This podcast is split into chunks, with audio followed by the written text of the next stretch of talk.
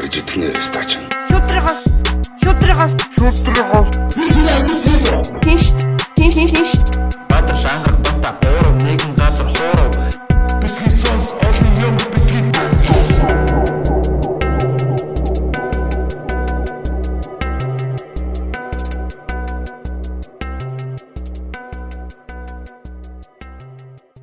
За сайн байцгаана уу? Битгий сонс подкастын ээлжид нэгэн дугаар та бүхэнд хүрэхэд бэлэн болоод байна. Ингээд студидээ бид нэр өнөөдөр бас аа сонирхолтой зочдыг урьж авчирсан байна. Тэгээд аа сүүлийн дугаарууд бас таалагдж байгаа гэж найдаж байна. Аа та бүхэн Битгий сонс подкастыг iTunes аа сонсож байгаа Stitcher юм уу эсвэл Castbox те YouTube дээр юм уу та бүхэн бүгдээ комментэ бичээрэй, үнэлгээ өгөөрэй. 5 одоо одоо бэлгэлээрээ. За хэдэн од өгсөн ч болно. Гэхдээ аа 5 гэж санагдвал 5 Тийм. 5 байвал ер нь ер нь 5 өгчээрэй. Тэгээд аа тэгэх юм бол аа нэг iTunes-ийн подкаст чигсалтан дээр бид нар бас дээгүүр харагддаг байгаа. Аа хэрвээ бас манай подкаст та бүхэнд гоё хэрэгтэй мэдээллүүдийг өгдөг бол аа найз нөхөдөө бас хуваалцаарай. Битгий ганцаараа булгнаарай. Аа тэгээд UB Comedy Club дээр бас тогтмол тоглолтууд болж байгаа. Та бүхэн UB Comedy цэг хэмээн вебсайт руу ороод манай тоглолтуудыг ирж аа шууд дэмжиж болно шүү. Окей. За тэгээд өнөөдөр урьсан зочд маань бол сая энэ өнгөрөгч Бямб гаригийн орой бид нар UB Comedy Club хуудасаараа нэгэн шууд дамжуулалтыг хийсэн байгаа. Улаанбаатар музей төслийн залуучууд санаачлаад бидэнтэй холбогдоод тэгээд юу энэ Улаанбаатар хотынхоо музейг бид нэр ингээд сэргийн засварлаж байгаа маа дотор заслыг одоо ингээд шинжилж байгаа. Тэгээ ийм ийм төсөв гарцсан одоо энэ ч хөрөнгө босох ийм ажил явагдаж байгаа. Тэгээ энэ дээр бас ингээд хамтрах боломж байна уу гэж бид нар бол дуртай зөвшөөрсөн байгаа. UB Comedy Club-тэй манайх бол одоо Улаанбаатар хотынхаа нэрээр овоглсон ийм нэртэй клуб. Аа тэгээ хотын бас нэг соёл гэж үздэг. Тэгээд чадхаараа бас туслая дэмжиж тэгээд бас энэ ажлын үст бас хамт оролцож те бас одоо түүхэнд үлдээ гэсэн сонирхлоор тэгээ оролцсон байгаа. Тэгээд бидний өдөөс яг одоо Улаанбаатар музей эрдэм шинжилгээний ажилтан Оч Баяр Улаанбаатар хотын музей төслийн бас ажилтан бэлэгт хоёр маань хүрэлцэн ирсэн байна. За өдрийн мэнд төргий хүрэлцэн ирсэн баярлаа. За өгсөн баярлаа бүгд Баярлалаа өдрийн мэнд. За ойрд сони ачин юутай Улаанбаатар музей төсөл одоо анх яаж эхэлсэн бэ? Тэндээс эхлэе те. Одоо энэ хизэнээс эхэлсэн бэ? Тэгээ тэгээ анх бид хэд зог сангийн залуу манлайлалын хөтөлбөр гэдэг жил болгон заглагддаг хөтөлбөр гэдэг. Энэ жил 16 дахь жилдээ заглагдсан. Өмнө зориг сан те. Зог сангийн. Тэгээ тэнд орсон залуучууд юу хийдэг вэ гэхээр нэг жилийн хугацаанд өөрсдөө хувь хүний хөгжлийн бас босод сургалтууд хамрагдахынхаа хажуугаар тэгээ нийгэм төсөл нийгэмдөө чиглэсэн төслүүд хэрэгжүүлдэг. Тэгээд бидний орсон жил 3 баг болж хуваагдаад тэгээ баг болгон өөрсдөө сэдвээ сонгож аваад нийгэм рүү ямар төсөл хэрэгжүүлэх үгээд тэгээд манай багийнхан ярьж байгаад Улаанбаатар музейгээ бас ингээд цэргийн засыг гэсэн төслийн сонгож авсан. Тэгээд бид өөрсдөө ярилцж байгаа. Тэгэхээр тухайн үед бас гайхчлаас ягаад гэх ингээд гинт бөөндөө цуглалчаал бид ч өмнө нөгөө танихгүй залуучууд нэг болж байгаа шүү дээ. Хичээл цаа хэдүүлээ одоо нийгэмд ямар асуудлыг сонгож аваад ингээд бас нэг засах боломжтой хийх боломжтой асуудал сонгоод авчихгүй бол одоо агаарын бохирдол ч юм уу эсвэл амар том сэдв авчвал бид дийлэхгүй шүү дээ. Айгу хитгэн залуучууд тэгж ярьж байгаа л ярьж ярьж байгаад за манай нэг багийн охин яг Улаанбаатар музей хайж байгаа яг тэр өдөр алхасч таарсан юм билээ. Тэгээд ер нь тэр музей ч айгу муудсан барилгатай музей гэдэг дээ. Тэгээд бөөндөө ярилцж байгаад яг энэ Улаанбаатар музейгээ аврыг гэсэн анх хэдүүлээ бөөндөө ярилцаа шийдсэн. Энэ хизээ байсан бэ? Аа яг бид эдийн эхэлсэн хугацаа юу л 19 оны 2 сараас аа зүг зүг эхэлсэн. Тэгээл дундаа тэгж явж байгаа дундаа 100 угаасаа хүмүүс хотоос явцсан байдаг. Дундаа нэг 2 сар завсарсан. Тэгээ 9 сараас сүүлээс буцааж за хэдүүлээ энэ төслөө дуусгая гэдээ дахиж эхлүүл бөөндөө тэгэд цуглаа. Тэгээд одоо явж байгаа. Тэгээ сая нөгөө бата хэллээ штэ. Хагас өдөр комеди болсон гэд тэр комеди бас айгуу гоё болсон. Тэгээд бид эдийн өөрсөн хүмүүс ч гэсэн бүгд айгуу сэтгэл өндөртэй байсан.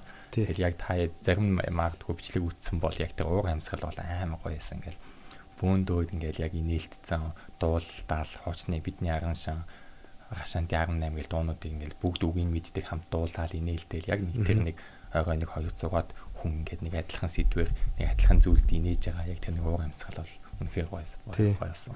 бас зөв зорилгын төлөө те гой гой зорилгын төлөө ярилцчихсан гэж одоо тэр цугларсан нэгдсэн учраас бас тоглолт их сайхан болсон гэж бодож байна. А оч хоёр маань болохоор Улаанбаатар музейд а ажилтдаг байсан гэсэн те. Үгүй одоо ажиллаж байгаа. Одоо ажиллаж байгаа. Тий. Аа, Sorry. байсан Тий, би Улаанбаатар хотын музейн эрдэмчлэгийн ажилтан. Тий, эрдэмчлэгийн ажилтан хийдэг. За тэгээд одоо энэ музейд ажиллаад би 11 жил болж байна. Өө за за. баг өөрөө Тий. музейн баг үзмэр болж байгаа сте. Өөрөө юм. Аха. Тий, тэгээд энэ одоо музейн төслийг за эхлүүлсэн залуучуудаа би маш их баярлдаг. Яагаад тэгэхээр а ер нь өнөөдөр яг Улаанбаатар хот маань ямар хэмжээнд байгаа тий хотынхон түүх соёлыг бид нэр ингэж алдж байгаа юм статуст отно штэ. Тий яг тэгэхээр Түүх соёлыг алдж байгаа статустай гэж үү? тий тэгээд яах вэ гэхээр яг энд нь яг өөртөө ингээд юм имзэглээд тэгээд Улаанбаатар ядаж энэ газар Улаанбаатар хотын музейгээс эхлүүлэх ёстой байна гэдгийг эдгээр бол олж харсан байгаа юм л да. Тэгээд гэхдээ яг эдгээр нөгөө анх эхлэхдээ бол нэг жижигхэн юм төсөл хийн гэж та үс бодсон.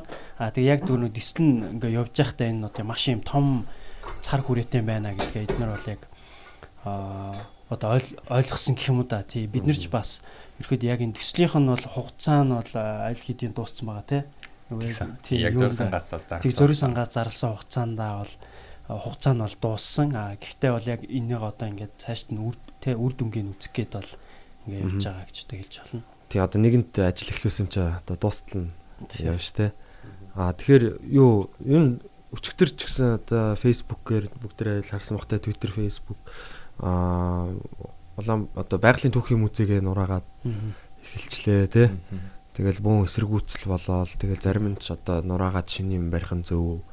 Зарим нь бол одоо тэр л одоо одоо Тийм том эрх мэдтэй хүмүүс одоо тэр газрыг булаад булаагаад авчлаа тэргээл бас яр- ярьж байгаа тий. Тэр ер нь бол одоо яг энэ сэдв бол халуухан байна л да. Тийм ер нь тэгээд а, яг та хэдийн бодлоор бас яг энэ ер нь түүх соёлоо хадгалж үлдэх мэдээж чухал одоо тэрийг бол хүн болгол ойлгож байгаа тий. А гэхдээ та хэдийн зүгээс яагаад энэ төсөлт ингээ хийгээд одоо тэгээд энэ төслийг хэрэгжүүлээд явж явах явцдаа тий одоо а, оч хоёр бэлэгт хоёр мань хойлоод яг энд а, ингээ дунд нь ороо явж байхад яг юу бод бодож чинь яагаад энэ чухал вэ Улаанбаатар хот хотын түүхийг үлдээх тий та хэдийн бодлоор Ханд яг бид хэд энэ төслийг хэрэгжүүлж явж байхдаа өөрсдөө хоттойгоо танилцсан. Яг ингээд одоо ингээд бид нар жил болгон айгүй олон шинэ хүмүүстэй танилцсан шүү дээ. Ингээд тэрэн шиг ингээд тэр шинэ танилцсан хүмүүс донд энэ жил миний хувьд Улаанбаатар гэсэн одоо хүн байсан. Хүн. Тэгээд яг өмнө ингээд бодоод үзэхэд яг хотынхоо тухай юу мэддэг гэсэн бэ гэхээр айгүй хэцүү байгаа байхгүй. Яг ингээд өдөр болгон ингээд гэр сургууль ажил гээл алхаж явдаг донд нь амьдрсан юм яг ингээд хотоо ингээд нэг дахиад за байж би ингээд нэр нь хотынхоо тухай яг юу мэд хийлээ гэх ингээд үтсэн чинь өөрөөсөө асуусан чинь аа айгүй тийм чамламар зүйлсийг мэдчихсэн. Тэгээд энэ төслийг хэрэгжүүлж байхдаа бид нар айгүй олон хотынхоо иргэдтэй олон хүмүүстэй танилцсан. Тэгээ энэ дунд бас нэг сонирхолтой хүн байсан Польш судлаач бас хэдүүлгийн сая хагасны комеди дээр бичлэг нь тавигдсан Польш судлаач Паул Шваб байсан. Шчап Шчап тийм. Цаадхан чинь хотын аялалд би явсан байхгүй юу? Тэгээд хотын аялалд нь явж байхад би бодогдож байгаа байхгүй юу? Ингээд Улаанбаатар хоттой төснөөс хойш амьдарчаад ингээд явж байхдаа ингээд Польш хүнээр хотод тайлбарлуулаад ингээд явах надаа ингээд тийм тийм нэг тийм сонир мэдрэмж төрж байгаа байхгүй юу? За ингээд нэг өмнө хизэж тэгж байгаагүй. Тэгээд бас Тэрээс илүү хотыг ингээд мэдээд тий. хамаагүй илүү мэдээд Тайлбарлаад. энэ хот юм хэдэн хонд ингэж үүссэн гэсэн ингээд ингээд явж байхдаа бүх газруудыг ярьж байгаа байхгүй. Тэгээд бас явж байхад би яг ингээд хотынхоо түүхийн талаар би юу ил билээ гэдэг өөрийгөө ботчоод явж исэн чинь бас ингээд тэр аялалд байсан бас Julius Derks гэдэг бас яг British Columbia-гийн бас их сургуулийн профессор бас нэг гадаад явсан байхгүй. Тэр гадаадтай бас самдаа юм яриад явсан чинь мань хүн манай үндсэн хуулийн өөрчлөлт ингээд хууль засаглалын талаар ярьж байгаа байхгүй. Тэгээ цаатантай ярьсан би бас яг ингээд үндсэн хууль засаглалынхаа талаар ингээд бас юу мэдж байгаа илээ гэж бодоод үзсэн чинь цаатгаас ч бас хамаагүй баг зүйлсийг мэдчихсэн. Тэгээд бас гуравт нь явж исэн гадаад нь Wendy гээд Peace Corps бас ажилтдаг бас эмэгтэй байсан гадаад эмэгтэй. Тэр эмэгтэйтэй бас ярьсан чинь ингээд хөдөө аж ахуй хөдөө орон нутагт ингээд мал аж ахуй ямар байгаа цөл цөлжилт мөлжилтийн тухай ярьсан чи би бас яг тэр талаар сайн мэдэхгүй болж таарж байгаа байхгүй. Ингээд нэг өдөр ингээд дараалаад гурван гадаадтай ярьсан гурвууланд нь ингээд хотынхаа Монголынхаа талаар юм хамаагүй баг мэдчихсэн аа мэдээд ингээд тэр өдөр надад нэлээд бас тийм цочрол болсон байхгүй дотроо. Тэгээд тий тэгээд яг ингээд бодоход би зүгээр хот дотроо 20 хэдэн жил амьдэрсэн жуулцсан байсан байгаа байхгүй юу. Ингээл хотынхоо дөхөй юуж мэдэхгүй. Тэгээ энэ төслийг хэрэгжүүлснээрээ би яг би бол манай багийнхан энэ тухай илүү мэдээд тэгээд энийг мэдэх хэрэгтэй байна гэдээ бас бусад залуучууд бусад хүмүүст хотынхоо дөхөй таниулах энэ ажлыг бас бид нар ингээд эхлүүлсэндээ өөрсдөө бас их олзоохаад өөрсдөө их баяртайгаа.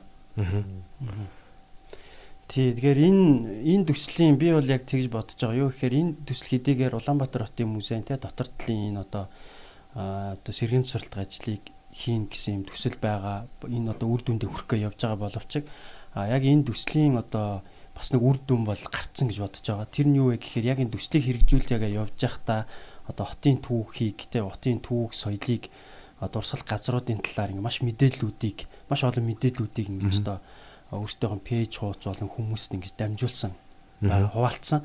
Тэгэхээр энэ нь хүмүүст одоо маш их хүрч аа тэгээ дээр нь яг хөөр бид нар юу ямар хотод амьдрдсан бэ гэдэг тэр одоо сэтлийг хүмүүст өгч чадсан гэж би бол одоо үзэж байгаа. Тэгэхээр эдний одоо яг энэ Улаанбаатар хотын музей гэдэг төсөл бол хидийгээр яг одоо үр дүн яг яг одоо хамгийн сүүлийнхаа одоо барен дээр хүрч чадаагүй байгаа боловч зарим одоо үр дүндээ бол аль хэзээ одоо хүрцэн гэж бодож байгаа. А тийм учраас энэ төсөл бол маш юм үр өгөөчтэй ингэж явж байгаа одоо хэлж болно. Тэгээ бид нар ч бас бэлэгт бид нар бас нэг ажиллаар явсан тийм ер нь Улаанбаатар. Ер нь бол манай музейгээс хотын аяллуудыг цөөхөн ч гэсэн хийдэг. Тэгээ яг манай бол үндсэн хэдийгээр үүр биш боловч бид нар бол яг Улаанбаатар хотынхоо түүхийг олон нийт одоо мэддэг ёстой гэдэг үүднээсээ сурчлах шаардлагатай гэдэг үүднээсээ бол энэ аяллуудыг бол хийдэг. А тэгтээ бол хийхдээ бол аялдаа бол ингэ зарлдаггүй. А ихэнхдээ бол юм тусгай тийм а аяллуудыг хийх гэх юм да. Яагаад зарлдаг гэж. Тий, яагаад зарлахаар нөгөө маш их хүмүүс одоо ингээд энэ аялал өөр айгу эрэлттэй байгаа байхгүй. Одоо танах энэ аяллаа олон нийтэд зарлаач ээ. Тэгэх юм бол ингээд бид нар юммаар байна гэсэн юм хүсэлтүүд ирдэг. А тэгэхээр бид нар яагаад тийг чадахгүй байгаа гэхээр бид нар бол яг юм хотын аяллаар ингэж ажил хийдэг хүмүүс биш байхгүй. Ер нь бол тодорхой хэмжээнд бол явдаг. Аа тэгээд бол манай нэг үндсэн нөгөө ажлын нэг биш л те. Нийслэлийн аялал жуулчлалын газар гэх тийм Улаанбаатар хотын бас нэг нэг юм бүтэц биш те. Тий. Тэгэхээр тэдний бас бидний ажлыг бас булаач хийх байгаа юм шиг биднэрт бол санагддаг л да. Яг тэр аялал ингээ баян хийгээд байхаар те. А тэгээ бид нар бас нөгөө ажлын хажуугаар бас баян аялал хийгээ явах тийм боломжгүй. Тэгээ ер нь бол хотод аялал хотын аяллаар явсан хүмүүс ер нь сэтгэл зүйн маш өндөртэй байдаг. Хаагур хаагур аялдаг. Хэдэн маршруттай ер нь. Тий, манайх ер нь бол нэлээд олон маршруттай. Одоогийн бидний гаргаснаар бол яг ингээд төрөлжүүлээд үсэх юм бол нэг 20 гаруй маршрут бол байгаа. За тэгээд одоо жишээлх юм бол ямар ямар газруудаар явах уу гэх тэгэхээр одоо би танаар зүгээр ингээ хуучных нь нэрүүдийг хэлье заа. За. За одоо ингээ бид нэр гол чөлөөнөөс гараад хүнчлөөний онхороор ороод аа тэгээд яргачны дов буюу махан даваар ороод тэгээд далахын динжээр ороод за тэгээд бид нэр одоо туулын харт түүний ордны төр ороод тий тэг өндгөн сүргийн нутаг ороод тэгээ бид нэр хүнжин сүмлүү өндгөн сүргийн нутаг ороод за тэгээ бид нэр их тэнгэрийн амны хадны зураг ороод тэгээ маймаа хот ороод а тэгээ зогт бадамж явын байшаа ороод ингээд одоо аялалд төгснөө гэх тэгвэл одоо бид нар яг энэ эднэрээс хэдийн яг мэдчихэж байгаа тий гэсэн ийм асуултыг гарч ирж байгаа байхгүй ихэнх нь мэдэхгүй шүү. Нэг шал өөр газар юм шиг сонсож. Хүн чулууч нь юунд вэ лөө? Одоо энэ одоогийн энэ Централын Централ тавар юу? Тий, тий. Хүн чулуутай хонхростэй. Аа Хүнчлөөний онхор гэдэг. Яг Улаанбаатар хот 1778 онд ир сууршихад байсан хүнчлөө одоо байсан газар. Маш сонирхолтой юм тий. Яг дээр үе одоо яг тэр нэршлүүд бол дээр үеийн тэр нэршлүүд бол одоо бид нар сайн мэдэхгүй тий. Одоо бол баг тойрог юу гэдэг чинь баг хуучнаар тэр гээд одоо сүүлийн үеийн нэр нь ч гэсэн хуучин нэр болцоод явж байгаа централ энэ тэргээ ярьдаг болсон тий.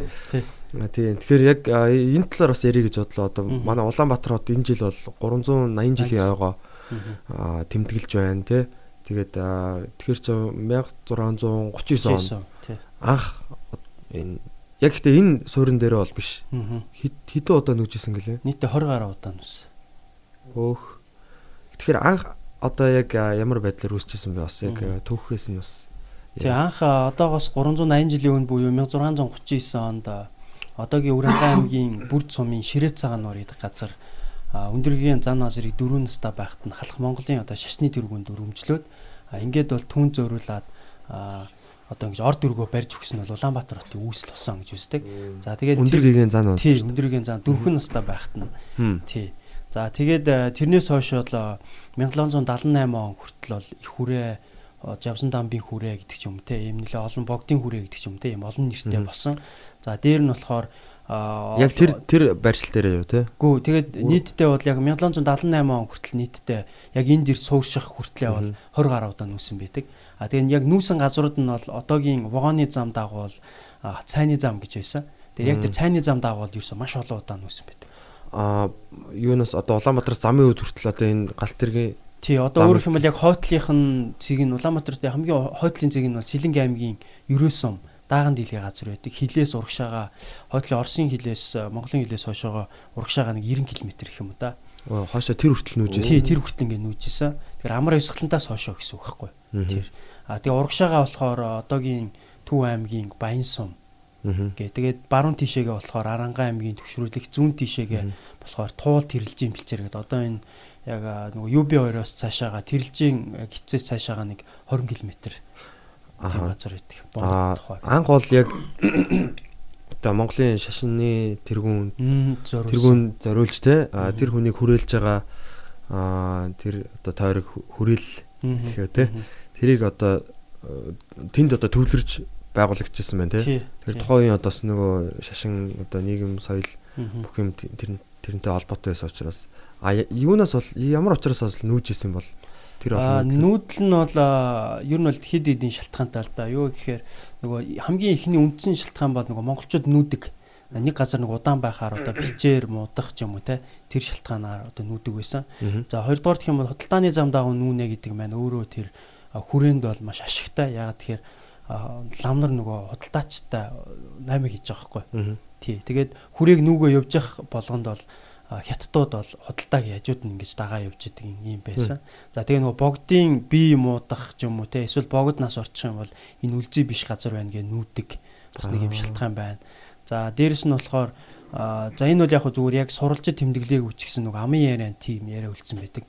Нөгөө лам нар хятадуудтай ингэж худалдаа хийгээд үр тавиад тэрнийг одоо түлж түлж чадахгүй болонгууд цугтаага нүгждэг байсан гэсэн ганц хоёр юм тохиолдод байдаг ч мөрчдөг байсан. Тэгэхээр иймэрхүү ийм тохиолдлуудаар бол эвгүйх нүдэг. Одоогийн Төв аймгийн Батсүмбэр Батсүмбэр одоо жаргалан дугтаал цайдам гэдэг ч юм те. Ерөөхдөө энэ сумуудаар маш олон удаа нүүсэн. Бараг л энэ авцаар сууших гад байсан л та. Аа одоогийн энэ байрлалыг яг сонгосон шалтгаан юу гэсэн те одоо нэг энэ голуудтай те энэ уулын одоо энэ бил тэгэл давуу талууд байсан л дөрөв уулын дунд. Тий бидний энэ дөрөв уулын дундх энэ хүндээг бол алтан твшиг хүндээ гэдэг. Тий тэгээ бид нар бол манай хотынхан бол сайн мэддгүүлтэй алтан твшиг хүндээ гэдэг. Аа тэгээ би яг хөө заримдаа зүгээр тоглоод найзууд руу манай найзууд нөгөө хотоос гадагшаага гадаад ч юм эсвэл хөдөө орон нутагт байж байгаа. Над руу залах юм бол очоороо хаана байна гэх юм бол би шууд алтан твшиг үнд хэлцдэг байхгүй зөв тоглоод тэр яг хөө хөдөө байгаа мó тэр гээл те айгүйх гэж бол асуудаг тий тэгээд энд яагаад ирсэн бэ гэхээр энэ газар өөрөө маш тийм ус сайтай. А дээр нь болохоор эн чинь нэг юм том хүндээ байгаа байхгүй алтан твшиг хүндээ гэ. Тэр ургамал бас сайтай. Хүн одоо ингээд идээшиж одоо суухад одоо юм тохиромжтой. А дээрэс нь яг уу гэхээр энд бол одоо хэдэн одоо бараг 40 мянган жилийн тэртээ гэсэлээ хүн амьдарч эхэлсэн юм тасралтгүй. Өнөөдөр хүртэл ингээд бид нар бүр хот байгуулсан байна тийм. Энэ хүндэд тийм. Тий. Тэгэхээр эн чинь яг уу гэхээр тий. Тэгэхээр ерөөсөө л энэ хүндээ бол ерөөсөө л ийм хүн амьдрахад ийм таатай л ийм одоо ийм бүс нутаг байсан гэдэг эндээс бол харагдаж байгаа. Тий, тийм учраас бол яг энэ энийг бол ингэ сонгосон байгаа юм л та. Тэгээ н уул ус тий. Тий, тэгээ дээр нь чинь нөгөө богдхан уул байгаа. А ягаад тэгэхээр богдхан уул чинь нөгөө хинтийн нурууны хамгийн уртлын өндөр болохгүй. Инээс урагшаага бол ингэж тэр юу хүртэл бол ер нь бол автгаа шүү дээ. Тий, өндөр бол байхгүй. За тэгээ тийм тэгээ дээр нь яг үхээр энэ уул чинь бас тархан цаацтай. Усаад л 13 дугаар зууны үеэс хан уул гэдэг хан уул гэдэг нэртэй. Энэ чи тойрол хэрэдийн одоо тойрол ван хааны нутгалж байсан нутгалж байсан юм газар байсан байхгүй. Тийм учраас энд бол ирч одоо сүрссэн гэж одоо хэлж бол болно. Энд бас нэг тийм домог байдаг те. Энд ингээ явж лам нар өлөөдөө те явж байгаад нэг Монгол аяга мөнгө аяга унахтаа дээшээ харж унсан гэдэг тэр тэр одоо 100 яруу эсвэл Гэхдээ яг ийм домгууд бол маш нэлээд олон байгаа. Одоо алтан твшийн алтан твшийн домог. Тий, алтан твшийн хүндийн домог гэдэг ч юм уу те. Тэр домгийн талаар Тэг яг нэг л усын дагин одоо ус ингээд байжсэн таван дагуултайгаа байжсэн чинь нөгөө шулмын хаан нөгөө тэрийг харчаад тэгээ тэрийг нөгөө хорлоно гэд Тэгээд нөгөө нэг нэгээр ингээ явуулаад идэх байхгүй тэр нөгөө өөрсдийнхөө шулуумуудыг. Мгм. Тэр болгонд нөгөө таваа охин өөрсдийнхөө одоо нөгөө элбиг үзүүлээд тэр бүгдийг ингэж дарддаг л та. А тэгээд яг уу гэхээр би нөгөө нь чи юу ч юм бай энэ төр гээд хангаар дуулын энэ төр гээ те. Тэгээд эднэрийн нөгөө хамгийн гол нь энэ домгийнх нь гол утга учир нь юу вэ гэхээр би одоо тим юм чи хангаар чин болъё гэдэг ч юм. Тийм уул устаагаа тэгж холбосон байдیں۔ Тэргээр айгу энэ энэ домог яг монголчуудын тэр нөгөө байгальтай хэр ойр бэ гэдэг бол харуулж байгаа. За дээрэс нь болохоор энэ алтан төвшийн хүндэтэй холбоотой бас нэг юм ярихад бол бид нар бол дөрвөн уулын донд байдаг. Тэгэхээр дөрвөн уул маань дөрвөлөө өөр юм гэсэн юм савдагтай. Тэгэхээр савдгийн дотор нь хоёр хаваадаг байхгүй. Нэгдүгээрт нь хүн дүртэй сав, амтан дүртэй савдаг, хоёрдугаарт нь хүн дүртэй савдаг гэдэг. Аа тэгээд амтан дүртэй савдаг гэдэг нь бүр эртний тэр бөөм өргөлтөө байх үеийн одоо савдаг байна гэж одоо Ямар ямар Одоо жишээлх юм бол амтан дүртэй савдаг гэхээр богдхан уулын хан гард а, сонгон найрхны болохоор чон байдаг. Заримдаа яг арслан гэж одоо үздэг. За чингэлтэй болохоор гахаа байдаг. А, Баян зүрхий болохоор нохоо гэдэг. Савдагтаа зөөрүүлээд нөгөө нохоо осгосон шүү дээ. Тэгээ тэр чинь нөгөө нохоон зөөрүүлж босглоо гэд нэг хэсэг чинь бөө юм босон шүү дээ тий.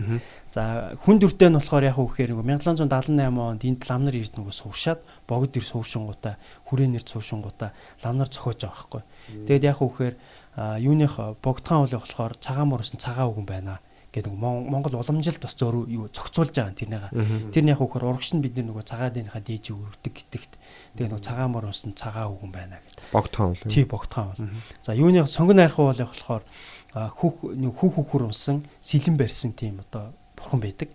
Тэгээд ийм хатуу шүтлэгтэйгээд тэгээд дандаа нөгөө арх өргөдөг. Тэгээд бидний одоо нөгөө Сонгон бид нар- тий сонгон найрхан. Тэгээд бид нар чи одоо зүгээр амын ярианд тэгж ярьдэн штэ. Согтохгүй сонгон да. тий, тий. Чирэгдэхгүй гэж ингэлтэйдээ, баригдахгүй гэж баян зүрхтэй энэ төр гэдэг ч юм уу тий. Тэгээд дандаа дөрөв уулаа оруулсан мэдэн штэ. Тэгэхээр эн чи яах вэ гэхээр ерөөсөө л эн чи нөгөө дөрвөн архны сэржим гэж байсан байхгүй. Тэр угаасаа тэр тийм өргөдөх тий. Тэгээ бид нар одоо зүгээр ингээд жоохон шог байдлаар ярьж байгаа боловч 100 жилийн өмнө хүрээний үед чинь тийм л байсан байхгүй. Дөрөв улдаан ингэж уусаа сэржим өргөдөг юм. А, Заншил гэх юм одоо юм байсан. А юуных цэнгэлтэй архан болохоор юм өргөдөг гэхээсээ илүү одоо сүсгэлдэг. Одоо олон шавья дагуулаа явж байгаа ламын дүртэй гэж одоо үздэг. Тийм учраас энэ бол одоо цагаан бор унсан нэг гартаа судар нэг гартаа одоо хүүхэд одоо тэрсэн юм бурхан байдаг. За баян зүрхийн болохоор бар унсан одоо юм бурхан байдаг. Нэг гартаа одоо туг хяар нэг гартаа юм цалан барьцсан. Тийм учраас идэвлэгэн шүтэнтэй гэж одоо үздэг. За энэ тавг. Тий тавыг хэлж байгаа. Тэгэхээр ер нь л их одоо юу газар хамгаалагдсан гэх юм уу те. Одоо дахин шүтгдсэн эртээр үеэсээ одоо бас тийм газар хөндөө явах нь шүү дээ. Уул ус нь хатан туул гэж бас одоо бид нэр их дээдэлж ярьдаг те. Аа тэгээд ер нь ингэж явж хагаад 1778 78 он. онд бол энд яг одоо хүрээ гэж Тий. нэрээр суурьсан уу те. Хүрээ гэж нэртэй байсан. Тэгээ тэр үед бас л одоо тухайн үеийн одоо шашны тэргүүн нэг дагаж л одоо суурьсан баг те. Тий, ерөөдөө яг Улаанбаатар хотод л аа ерөөдөө шашны дөргөний ор дөргөнөөс орчин үеийн хот болж хөгжсөн юм одоо хот байгаа. Бусад одоо дэлхийн одоо орнуудын хотуудтай харьцуулахад бол яг хөгжлийнхэн зүй тогтол бол адилхан. Мгм. Тий, одоо нэг юм одоо сүрэн одоо жишээлх юм бол тариачид нэг юм хэсэг газар су- сууршаал нэг хацаа үүсгээл тэрний усаар хагаад сүрэн газар болоо хот болтогтой адилхан. Манайх бол нэг шашны тэргүүнд зориулсан одоо орд өргөө байж байгаа л тэнд нь одоо шавнар нь ирс сууршаал. Тэгээ тэр нүүдэг байж байгаа л сүулдэ бүр нүүхэн нүүлдэл нь маш их нүүдлээ бүр дийлэхгүй байгаа штэ. Хамгийн сүүлийн тэр 1778 оны нүүдэл эрчин бол одоогийн хүү мандал гээд одоогийн бат Батсүмбэр сум байгаа юм л да Төв аймгийн тэндээс ирс- ирсэн. А тэгэхэд бол 178 мянган хүр нүхэд штэ. Хөөх 20 мянган тимээ гэж байхгүй. Ашигласан гэж ачаанд ачлахын Тий.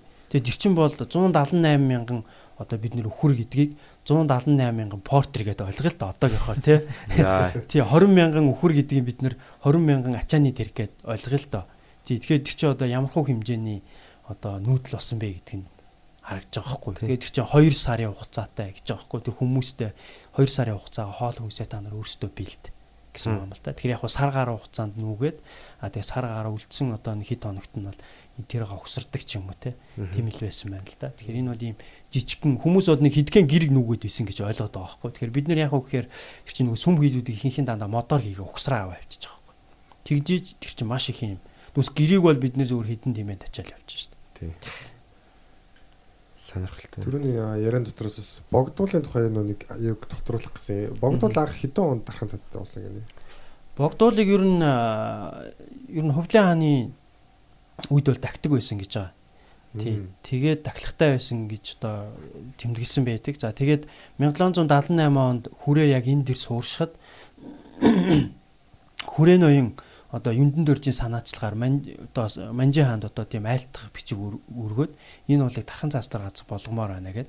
Тэгээ манжи хааны зарилгаар бол энийг тархан цаацтай уул болгосон битгий. Тэгээд нөгөө тэр чин тухайн үед бол хаан уул гэж явж байгаа шүү дээ. Тэгээд богд ирж одоо богдын хүрээр сууршаад а тэгэнгүүт яг үхвэ богд хан уул гэдэг нэртэй. Тэр богд гэдэг нь бол урдаа ороод тэгээд ийм одоо очиртай юм болох. Тэгээд тэр ер нь бол богдын хүрээний үед чим яг үхээр богдуулчин бол одоо нийтдээ 90 орчим жижиг том нийс 90 орчим амтай.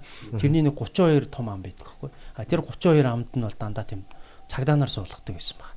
Тэг бүр ингэж. Тэгээд одоо жилд хоёр удаа тахдаг хавар намартай. Ер нь бол одоо байгаль хамгаалагч нар гэж ойлгож байна шүү дээ. Хамгаалдаг тий. 32 гэдэг чинь бол үнэхээр яг тийм ач холбогдлогч хамгаалж байсан юм шүү дээ. 32. Том амуудыг нь хамгаалж. Тий. Тэгээ эн чинь бол аа амтай агнж болохгүй, модын огтлж болохгүй энэ төр гээд маш тийм нарийн тэр зохицуултуудыг бол хийж өгсөн байдаг. Би лав ингэс сонсч ирсэн юм. Ховлын хааны үед аа бүр яг дархан цаазд болгоод хаан уулыг тэг баг дэлхийн хамгийн анхны дархан цаазд тийм одоо уулуудын нэг тийм уул гэж би хаана Википедиа дээрээс ч л уншижсэн. Ч гэсэн та бүхэн тодруулаад үзээрэй. Тий. Тэгэхээр манай Улаанбаатар хотын бас нэг онцлог тийм шүү дээ. Яг энэ дархан Улаанбаатар дэлхийн анхны дархан цаазд уулын хажууд байгаа байхгүй хойтлолт нь. Тэргээрээ манай хотын бас нэг эн чинь нэг юм бахархал. Бидний нэг бахархал бидний бас онцлог байхгүй. Өөр одоо ийм мот одоо байна уу гэж байхгүй. Ийм нийслэл шүү дээ тий. Бидний одоо нөгөө өглөө хагасан бүтсэний өглөө тий хайкинг хийдэг уул маань өөрөө ийм их түүхтэй тий анхны одоо дархан цаас тий энэ ч ч бас нөгөө нууц уулзалтууд өнтер болдог байсан тийм газар гэж байна шүү. Тэгэхээр одоо хүртэл болж байгаа. Яг тэр Яг тэр түүхэн зүгээр хийж идэв шүү дээ. Түүхэн дээгүр ингээд тий түүх болж исэн газараа бид нэр ингээд алхаж исэн тий. Яг нүдэн анаа төсөөлөх юм бол за 100 жилийн өмнө тийм болж исэн байх гэж төсөөлөхэд аягүй бас сонирхолтой юм тий.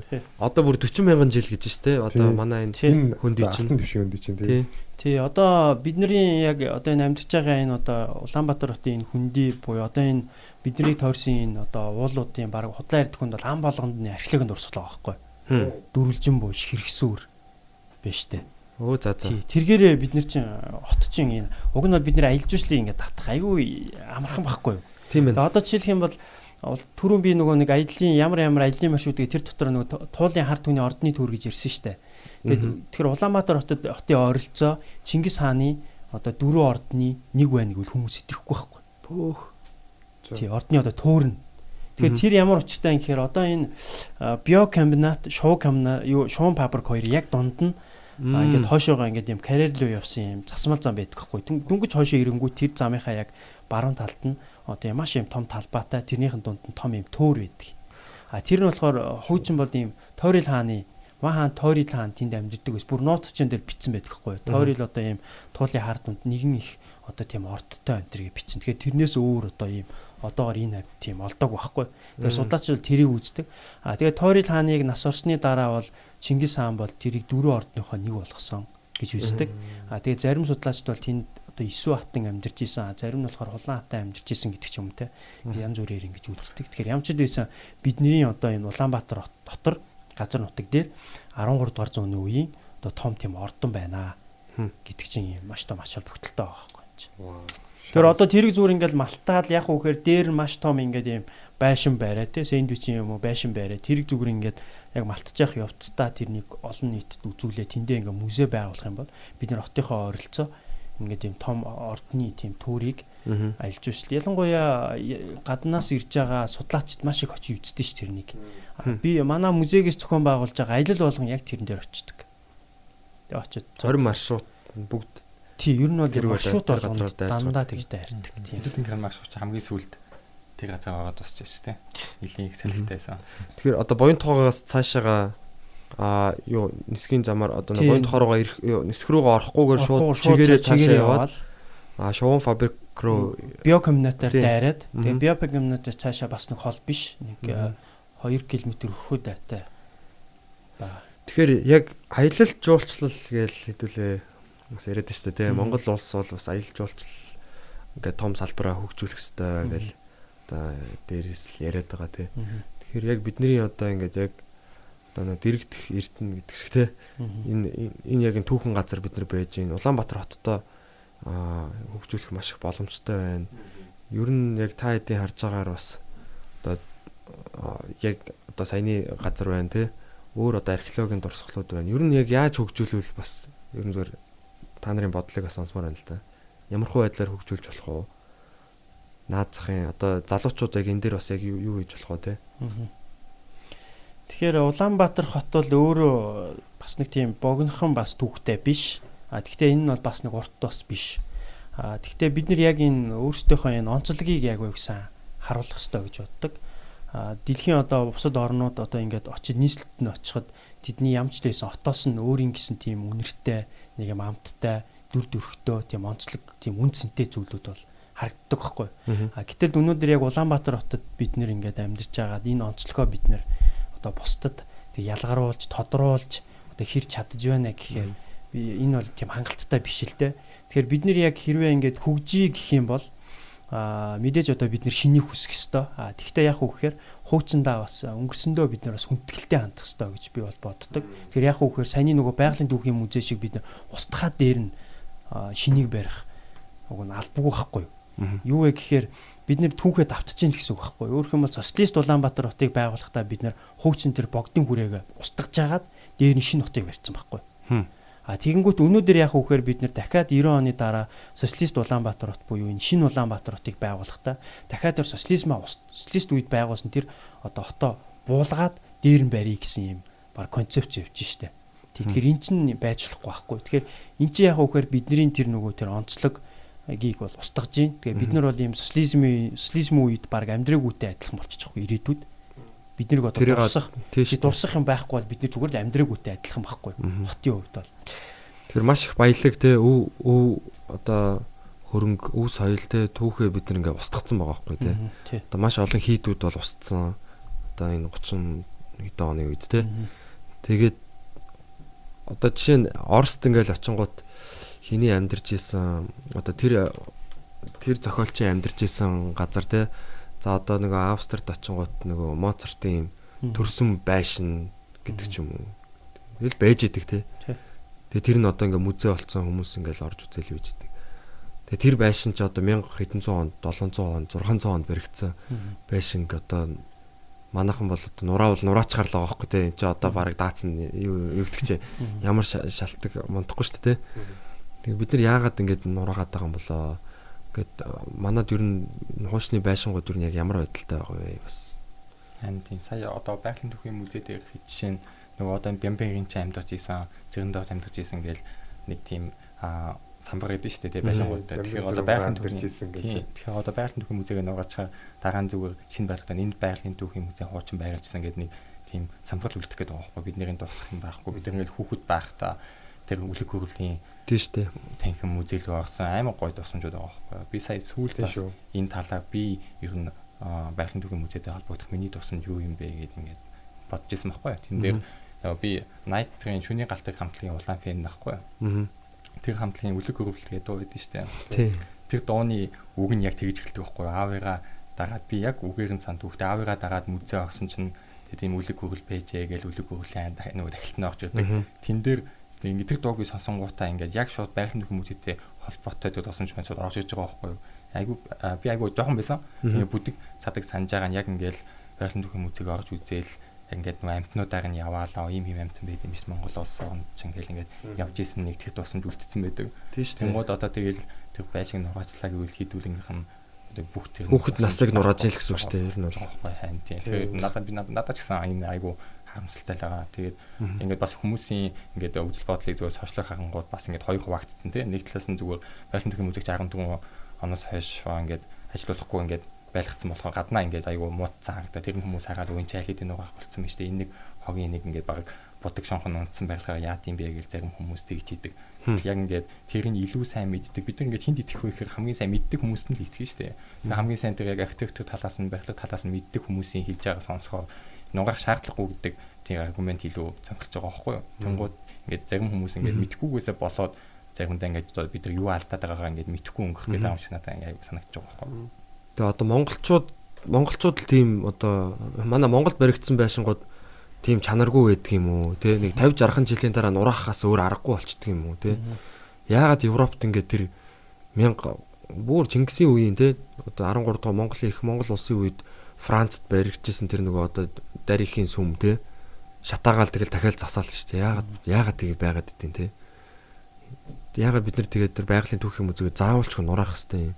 А тэгээд дотор нь байгаа амьтад бас одоо тэр нөгөө үзрүүд бас юу болж байгаа бол гэдэг асуулт гарч ирж байна. Тэгээ монголч нь хамгийн анх а 100 жилийн өмнө хин Андерсон үлээ Америк Рочефин Андрюс. Тий, Андрюс үлээ. Тий. А одоо баг жинхэнэ амьдрал дээрх нөгөө Индиана Джонс. Монголд ирж Тернозавр гэдэг тэр махчин ийм динозавр амьдэрдэг байсныг тий говьд амьдэрдэг байсныг олж илрүүлээд баахан яс зөөсөн байгаа. Тэгээ дээрэс нь Монголд анх бүр ийм үлэг гөрүүлийн өндөг олсон гэж байгаа юм. Тэгээ үлэг гөрүүл чи өндгөлдөг байсан юм гэдэг бүр хүн төрлөختний бүр нээлт Монголд ингэж хийгдчихсэн. Тухайн үед тэгээ тэгэхээр энэ бол манай бас одоо маш том одоо юу аах те одоо өв байж байгаа байхгүй. Тэгэхээр бид нар энийг ашиглаад динозаврын музейг одоо өөдөн татаад энэ бол энүүгээр бол бид нар маш их мөнгө олох боломжтой. Бидний бахархал байх боломжтой те. Монголын одоо юу те сүлд нь баг динозавр тирнозавр байсан ч болохоор байгаа байхгүй те.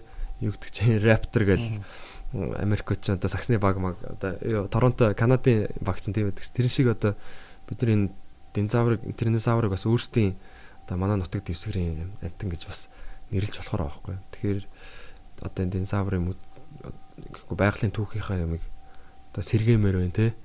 Одоо тэгээд нэгэнд нургаа аячлаа. Одоо яг юу болох юм байгаа тэр тал дээр бол одоо тэр хамгийн аимшигтай тэр музейг нураачаад их тэнгэрийн ам руу зөөнө гэд яриад байгаа юм. Тэгээд байгалийн түүхийн музейг их тэнгэрийн амд байрлуулад их тэнгэрийн ам биз дээ. Тий. Тэгээ тийч байрлуулна гэдэг байна шүү дээ. Тэнгуудаа оронд нь Чингисийн музей байгуулнаа гэдэг юм. Хотын төв дөө. Гаа суурин дээр нь. Суурин дээр нь Чингисийн музей. Байгалийн түүхийн музейг их тэнгэрийн ам руу зөөнө гэж байгаа байхгүй юу? Нүүлгэн. Тэр газар дээр нь Чингисийн музейг байгуулна гэж байгаа байхгүй юу? Хамгийн амжтайсэн музейн үлсээ дахиад өөр музей барихаар ч удахгүй л санагдаад байгаа байхгүй надад бол. Тийм тэгээд хар шууд тэр музейг их тэнгэрийн амд дээр шулдган бах та. Тий. Би бол ингэж бодож байгаа. Бид нар бол Чингис хааныг бол арай одоо байгалийнхаа музейг буулгаад Чингис хааны музей байгуулна гэж байгаа шүү дээ чинь. Тэгээд тэнд бол би бол жоохон цохимжгүй гэж харж байгаа. А яагаад гэхээр хот төлөвлөлт талаас ааж, түүх талаас ааж, их хаан гэдэг талаас ааж те байгалийн музей тэр чинь бол нэг яг зүгээр газар нь бол том биш шүү дээ. Аа тэгээд ер нь бол хаан гэдэг үднээс нь те тэрг арай жоохоо бид нэр ингээ маш их ингээл явж очдөг те хүндэтгэлтэй те тийм газар байх хэрэгтэй байхгүй. А гэтэл өнөөдөр Чингис хааны музейг тийм 7 давхар барина гэж төлөвлөсөн байгаа шүү дээ. Тэгэхээр тэнд байгуулна гэдэг нь яг үхээр нөгөө л Улаанбаатар хотын нөгөө тэр Таата гэсэн тэр орон зайг бид нар байхгүй болгоод дахиад хотын төвдөө дахиад шинэ өндөр барилга барихаар дахиад нөгөө төгжрэлтэй бүх юм нөгөө хотынхон төвдөө бүх юмаа бид нар төлрөөдөд байгаа байхгүй. Тэр энэ бол өөрөө тийм хот төлөлтийн маш том алдаа болно. Тэг нөгөө талаасаа бол энд бол цохимжгүй Яагаад зөвхөмжүү гэхээр яг тэр саяны дээр хэлж байгаа шиг те Чингисийн музей гэдэг бол том музейн зохицолбор байх хэвээр.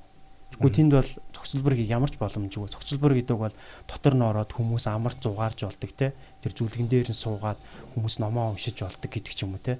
Тэгээд тэнд нь ингээ номын санта маш олон тийм зохицолборуутай. Тийм л музейг бид нэр байгуулах хэрэгтэй.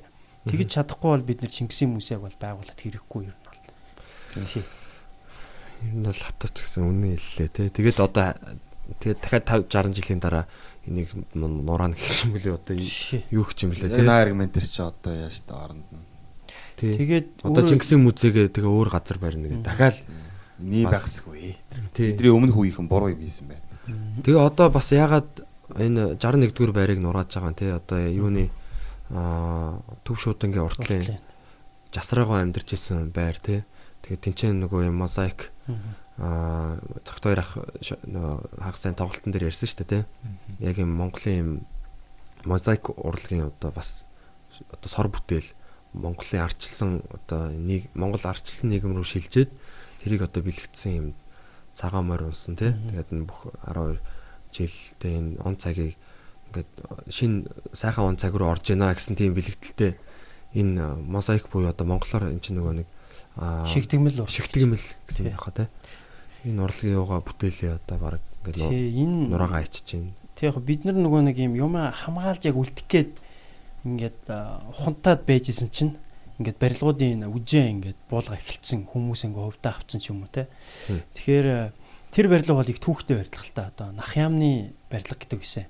Тэгээ нөгөө нах яамны Нийгмийг аюулаас хамгаалах. Тий, нийгмийг аюулаас Тагнуулууд л гэсэн үг шүү дээ тэр нь. Тэнд амьдардаг.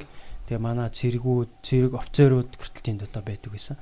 Тэгээд тэр барилга бол Улаанбаатар хотын 1947 онд баригдсан барилга. Японы одсон зэргүүд бас барилцахад нь барихт нь Японы барилтын зэргүүдийг дайчилж оролцуулсан. За тэгээд дээр нь болохоор яг уу гэхээр тэр барилга бол Улаанбаатар хотын анхны одоо орчин цагийн одоо тоглогт юм уу сууц байгаад байгаа. Орон сууц.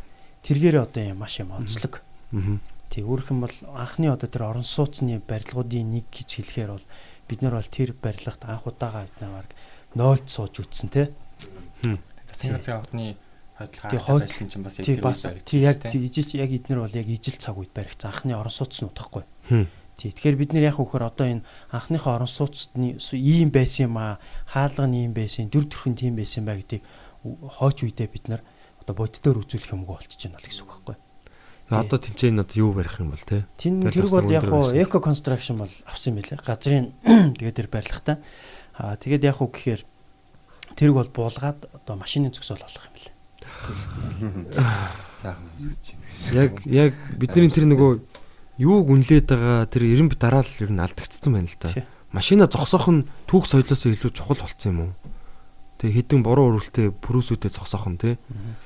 Энэ бол бас үнэхээр аа, Ихтэл мэдээ. яг яг ингээд сонссон ч ямар ямар навшин сонсогч Тий, тэгээ яг хуу бид нар яг энэний шалтгаан нь яг юу юм бэ гэж байгаа байхгүй. Одоо яг энэ болдоод байгаа. Бид нар яагаад одоо ингэж ингээд юмнуудаа устгаад бид нар өнөөдөр зарим хүмүүс маш их бухимдаа тэгээ зарим нь эсэргүүцээд ингэж ийм байгаад байгаа юм бэ гэж. Тэр энэний шалтгаан бол ерөөсөө л энэ бол э, хот төлтийн л маш том бодлогын алдаа гэж хэлж байгаа. Тэгээ яг хөөхөр өнөөдөр Улаанбаатар хотод амьдарч байгаа бид нар бол 3 хотод амьдарч байгаа байхгүй. 1921 оноос өмнөх богдын хүрээ 1921-ээс 90 оны социалист Улаанбаатар хот 1990 оны дараах буюу социализмын дараах Улаанбаатар хот буюу шинэ Улаанбаатар гэсэн хотод амьдарч байгаа. 3 цаг үе. 3 цаг үе. Тэгэхээр тэр богдын хүрээ буюу тэр 21 оноос өмнөхийг илэрхийлсэн тэр хотоо бид нэр баг ихэнхийн хотын төвийг баг тэр жигтэн буулгацсан байхгүй баг. А тэндээс өнөөдөр юу үлдсэн бэ гэхээр хотын төвд нь бол Ташчойлын хід байна. Зүүн хүрээ 30 аймаг гэж байсан. Тэрнээс нь 3 аймаг л дууган хід дотор 2 нь байдаг, гадна талд нь хуучин цэрэг гэж байдаг. А тэгэнгүүтээ одоо яг энэ бидний яг энэ Гандан. Тий, гандан тэгшлийн хід. А тэгээ яг бидний яг хажуу талчин хаант өрчин байшин, барилгын талбай дээр нь хідэн барилга. Тэгээд одоо маймаа хот тэгээд одоо тэр дарихийн сүм те хятадын юм. Тэгээд гисэр сүм энэ гэдэг ч юм. Тэгээд дам дайрчаа гэдэг ч юм те. Ингээд юм хитгэн юм үлдсэн байхгүй. Тэгээд чойсон дамын хүмүүсээ нөгөө богдын хүмүүсээ. Тэр. А социализм үед яасан гэхээр хотынхон төвийн тэр хуучин одоо богдын хүрээний төвийгөө их буулгаад дээр нь шинэ Улаанбаатар хотыг байгуулсан байхгүй. Хотын төвийг. А тэгэж байгуулах явцдаа яасан бэ гэхээр бид нар нөгөө хуучныхаа тэр нөгөө хідээгээр буулгасан ч гэсэн бас их зарим юм дээр нь бид нар авч үлдсэн юмнууд байгаа. Тэр нөхөр одоо Багтөөрөө. Багтөөрөөг яг үхээр хуучин нөгөө хүрээч нь болохоор юм дугуй юм хэлбэртэй. Тэгээд дунд нь шишний дөрөв нь ор дөргөө байдаг. Тэрнийх нь уртл нь задгаа. Тэгээд урагшаа харсан байршилтай байдаг гэсэн. Тэрийг яг уу гэхээр яг одоо тэр хідээгээр хотынхон хуучин тэр төвийг буулгасан ч гэсэн тэр зохион байгуулалтынх нь одоо төдөлтийнх нь тэр хэлбэрийг нь шууд хот төв дээрээ буулга хот төлөлт дээрээ буулгаад Багтөөрөөг бий болгосон байхгүй. Тийм одоо Тийм юм тойрог хэлбэртэй. Тэгээ дунд нь шишний дөрвийнхэн ор дөргөө байдаг гэсэн бол яг тэр баг төөрийнхэн дунд нь засгийн газрынхаа ордны хийсэн. Тэгээ урагшаага ингээд юм хоёр гудамжаар зааглагдаад задгаа талбайтай ингэж тоо хийсэн юм байдаг. А тэгэнгүүт 1990 оны дараа бид нэр яасан бэ гэж юм. 90 оны дараа бол а 2002 онд бол Улаанбаатар хотыг хөгжүүлэх 5 дахь хөдөлгөөгөө монголчууд яг өөрсдөө хийсэн анхны дөө ингэж явж эхэлсэн. А тэр үед нь нөгөө үжээ нөгөө социализм үед хийсэн тэр хот чинь бол хуучин хот болчихж байгаа байхгүй. А тэгэхээр тэгтээ яасан гэхээр нөгөө хуучин хотын төвийг авч үлд- үлдээгүй шинэ хот авч үлдэхгүйгээр шинэ хот хуучин хотын төвийг хооронд нь ингээд нэг нэг байршил дээр ингээд тавцуулсан баг. Дээр нь барай. Тий, өөрөх юм бол хуучин хотынхон социализмын одоо үед байгуулсан хуучин хотынхон төв дээр шинэ хотынхон төвийг байгуулсан баг. А тэгэнгүүт ямар асуудал үүссэн бэ гэхээр ихэнх үедээ яасан гэхээр тэр хуучин хотын нөгөө нэг юм хүн зөөрөөс орон зайнууд дээр нь шилэн барилгууд ингээд баригдаад явж исэн. А тэгэнгүүт одоо сүүлийн одоо 5 жилээс эхлээд өнгөрсөн 5 жилээс эхлээд яасан бэ гэхээр нөгөө нэг бүх нөгөө хууч нөгөө орон зайнууд нь байхгүй болоод шилэн дүүрцэн. Тэнгүүд одоо нөгөө буулгах юмнууд эхэлж байгаа байхгүй. Буулгаад дээр нь шинэ барьж байгаа байхгүй. Тэрний чи одоо нэг үр давар нь яг үхээр энэ байгалийн музейг буулгана дүүрийн те одоо буулгаад эхэлчихлээ шүү дээ эхнийхийг нь те. Тэгээд дараа нь дүүрийн театр, драмын театр, үндэсний номын сан бүгдийг буулгана гэж зарласан шүү дээ. Манай ерхий сайт чинь те. Тэр эн чинь яг үхээр энэ хот төлөвлөлийн энэ одоо юм том алдаа чинь алдааны одоо үр дагавар нь өнөөдөр ингэж харагдаж байгаа Тэгэхээр яг үхээр социализм үед нөгөө дөрөв ерхидлгөө хийсэн. Ягаад дөрөв ерхидлгөө хийсэн гэхээр эхний одоо төлөвлөгөө чи 20 жилийн хугацаатай төлөвлөөд 6 жил хэрэгцсэн байхгүй. А ягаад 6 жил хэрэгцсэн бэ гэхээр хотын хүн ам нэмэгдсэн. Нэмэгдэнгүүт нь дараагийн төлөвлөгөө гаргаж ирээд тэр нэмэгдсэн хэсэг дээр нь шин одоо дид үтс байгуулчих байгаа байхгүй. Өөрөөр хэлбэл хүн ам нэмэгдлээ шин төлөвлөгөө гаргалаа дид үтцээ тэллээ ингээ яваад идэгсэн байна. А гэтэл одоо яаж явж ийм нэхэр дид үтц огт хэлэхгүйгээр шин барилга баригдах үхээр хуучнаа буулгаад шинийг барьчих байгаа Тэр шин бид нар чинь дид станц, станц ч юм уу те дулааны станц нэр ч огт бариагүй шүү дээ. Тэгэхээр яг үхээр тэр дулаан хаанд байна, барилга тэнд баригдах байхгүй. Тэгэхээр яг үгээр одоо тэлэхгүй байна. Тийм ерөөсөө тэлэхгүй байгаа байхгүй. Тэгэхээр эн чинь юм хот төлтийн өөрөө яг цаанаа бол маш юм том алдаа бид нэр гаргацсан явж байна гэж одоо хэлж байна. Тэгээд өнөөдөр Улаанбаатар хот бол хинд зөөрүүлэгдсэн бэ гэж байгаа. Тэгэхээр яг хинд зөөрүүлэгдсэн гэдэг асуулт нь өнөөдөр айгу утгагүй болчих жоох байхгүй. Бараг өнөөдрийн энэ явж байгаа энэ процесс яг үхээр юунд зөөрүүлэгдсэн болж явж байгаа хүнд ч биш тийм хүнд ч биш байхгүй юм чинь. Яг үгээр бид нар машин одоо бид нар гудамжаар өнгөрж явахад бидний одоо хүн хажуугаар олон өнгөрж гин үү, машин олон өнгөрж гин үү гэж байгаа байхгүй. Тэр энэ харьцаа яг үгээр бидний яг өнгөрч байгаа тэр юу бол машин байхгүй. Тэгэхээр энэ Улаанбаатар хотод хүнд зориулагдаагүй. Өнөөдөр машин техникт юм уу, замд эсвэл барилга байшинт те. Өнөөдөр бид нар дахиад нэг асуулт асууж байгаа. Улаанбаатар хот хөгжөөд байна уу? Эсвэл одоо барилгажаад байна уу гэж байгаа. Тэр энэ асуултыг бол яг мэрэгжлийн хүмүүсэл юу гэж харилж байгаа вэ? Улаанбаатар хотод хөгжөөгүй. Энэ бол зүгээр л тэлэлт гэж байгаа юм барилгачлалт. Хөгжил бол яг үгүй баг тий. Өөрөөр хэлбэл яг үгүй хөгжин гэдэг маань яг үхээр тэр хот маань яг үхээр тэр хүнд зориулагдах хэрэгтэй. Тэгэхээр бид нар нэг юм хідэн одоо яг юм орчин цагийн өндөр барилгууд баригдчихад тэрнийгээ бид нар хөгжил гэж харж байна. Тэгээд харж болохгүй. Тэгээд нөгөө хин чин тэгж хэлсэн шүү дээ. Японы тэр Аяко гэдэг монгол судлаач аа нэг нэвтрүүлгээр ороо тэгээ давгаа авраг асуусан. Ер нь монголчуудын нөгөө ёс зүйн өнтер гээд асуулт асуусан л та. Тэгсэн чинь тэгж хэлсэн дээ. Чи маш шудраг хэлсэн байхгүй. Би өнөөдөр айгүйх гайхдаг. Улаанбаатар хотод ийм өндөр өндөр ширлэн барилгууд баригдаад байна. Тэгээ энд амьдрах тийм ёс зүйтэй монгол хүн байна уу гэж байгаа байхгүй. Ерөөсөө яг бидний яг хэлчихэж байгаа байхгүй. Яг тэр одоо хөгжил гэдэг. Бид нар чинь ингээд тийм та нар өөрөөр хэлэх юм бол та нарын тархичин хөгжөөгүй байхад яагаад тийм хотоо хайрлахгүй байхад яагаад та нар ийм өндөр ийм орчин үеийн барилга бариад байгаа юм бэ гэж байгаа байхгүй. Нөгөө ухамсар нь хөгжлөө гүйцэхгүй байх. Тий, хөгжлөө, тий, яг ухамсар нь хөгжлөө гүйцэхгүй байгаа байхгүй. Тэгээ тэр чинь тэр чинь хөгжил биш л байгаа байхгүй. Тий, тэгэхээр тэр чинь хөгжил яг мөн үү гэсэн ухаар биш л байгаа бид нар чинь. Тэгэхээр аа хит их тэлэлт байгаа сайн тий. Юу гэсэн бэ? Хит их тэлэлт. 90 оноос хойш бол тэлэлт мөр амар болсон тий. Гэтэ ингээд одоо манай хотын чинь анханаас нь аа социализмд Оросууд социалист нийгмийн үед Оросууд төлөвлөсөн шүү дээ. Дээрээс нь ер нь дижитал болох уу? Оросууд төлөвлөсөн тийм ер нь бол ингээд дээрээс нь хараад энэ хичнээн хүнд тийм хичнээн машин явна гэж ер нь төлөвлөсөн. Тийм. Тэндээс нь ярил тийм. Тий, анх бол 1954 онд Улаанбаатар хотыг хөгжүүлэх анх удаа ерөнхийдөлгөө гарсан байтэ. Шинжлэх ухааны үндэстэй. А тэрнээс өмнө л яг төлөвлөгөө байсан л да. Янз бүрийн хэсэгчилсэн юм уу те. Тэгээд тэр анхны тэр 54 оны төлөвлөгөөг бол Оросын Кипргор институт хийсэн байдаг. Тэгээ монголчууд бас хамтарсан тэр чинь Кипргор институт. А тэгвэл яг үгээр Улаанбаатар хотыг 125 мянган хүнтэй байхаар төлөвлөсөн. Тэгээ 20 жилийн хугацаатай. Тэр өөрөх юм бол яг тэр 54 онд Улаанбаатар хотод нийтдээ нэг 90 орчим мянган хүн байсан. 80 гаруй мянган хүнтэй байсан байхгүй Улаанбаатар. Тэгээ яг үгээр нөгөө 20 жилийн хугацаатаа төлөвлөөд нөгөө 120 мянган 125 мянган хүнтэй байна гэж төлөвлөж байгаа шүү дээ тэр чинь. 80 мянгаас 20 жилийн хугацаанд 125 мянган. Тэнгүүт 1961 онд буюу ерөөсө 6 жилийн дараа хүн ам нь 125 мянгаас их болцсон баг баг төлөвснөөс. Тэгэнгүүт шууд төлгөөгөө өөрчлөөд 2 дугаар хөдөлгөөн хийх шаардлагатай байна гэд 2 дугаар хөдөлгөөн гаргаад байгаа. Тэгээ түрүүний одоо яг хэлсэн хүн ам тэр төлөлтөөс нь төлөвснөөс нь хүн ам нэмэгтгэл юм бол яг үхээр дараагийнхаа шин төлгөө гаргаад ирдэг гэсэн баг. Тэгээ өнөөдөр бид нэр юм буруу яриад байгаа байхгүй. Улаанбаатар хот яагаад өнөөдөр ингэж юм төгжрээд бид нэр ийм байгаа юм бэ гэсэн чинь зарим хүмүүс тэгж байгаа байхгүй. Гэхдээ социализмд анх 200 мянган хүнтэй төлөвлөн төлөвлөсөн хот дээр бид нар одоо саяулан амьдраад байгаа гэж байгаа байхгүй. Тим ерөөс огт биш. ягаад төлөвлөгөө нэмж шинээр гаргахгүй тий өөр хэмэл ягаад одоо тэр нөх хүн ам сая болцсон байхад ягаад тэр сая хүн зөөрөөсөн дид үтсийг ягаад хийхгүй байгаа юм бэ гэдэг л асуудал байгаа байхгүй. тий штэ. Тий. Ягаад Улаанбаатар хот өнөөдөр хүртэл ганцхан хотын төвтэй байгаа юм те.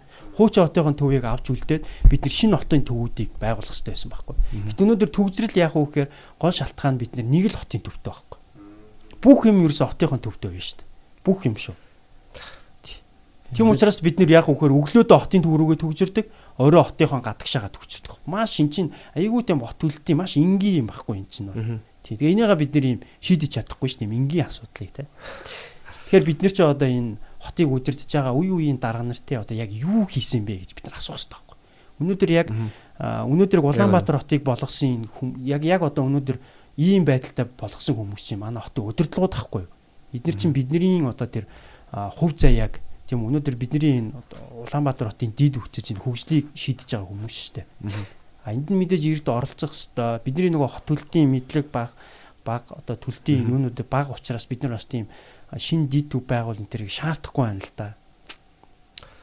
Уус одоо эрчим хүчний асуудал ирээдүйд бүр амар том асуудал болно шүү дээ. Би сая 7 хоног зогт үзчихсэн чинь нэг хүн ярьж байна. Хотын зам дээр яг үнэлэлт бол бүртгэлтэй сая машин явж гисэн. Мэдээгээр хүн биш машин. Хүн болгон машинтай юм шүү. Işte очкогийн нөгөө төгөн хилдэг алхаад явж байгаад хүн илүү зөөж гинэ машин зөөж гинэ гэгээд би нөгөө бүтэн санд би дандаа алхдаг байхгүй юу. Тийм их тамиг гүрд аваад алхаж байхдаа нэг зүгээр анзаарч үтсэн. За надтай хідэн хүн зөөх нөө хідэн машин зөөх нөө гэд. Тэгээд ингээд алхаад нэг үзүүгээс нөгөө үзүүг хөөхөд хоёр залууд яг өвөл учраас бас илүү хүүдэн хүмүүс алхах нь багасчдаг л да. Тэгээд ер нь би инх нэг дандаа давж хахад ингээд зогсоо зайгүй машинууд ингээд сигналтаар зөвч идэг. Тэгээд ингээд зөвж байгаа хүмүүс нэг ивэл айгүй цөөхөн байдаг. Тэгээд ингээд тэгсэн нэг талаасаа ингээд бидний нэг хоорондын харилцаанд ч гэсэн нөлөөлж байгаа шүү дээ. Ингээд хүмүүстэй чинь нэг ондоо машин чинь нэг ондоо шүү дээ. Би ингээд хүүтэн төмөр машиныг нэг хаах хондоо эсвэл шууд ингээд хүнтэй зөгөөд өнгөрөх хоёр чинь надад шал өөр мэдрэмж төрүүлж байгаа байхгүй юу? Машин байна уу, хүн байна уу?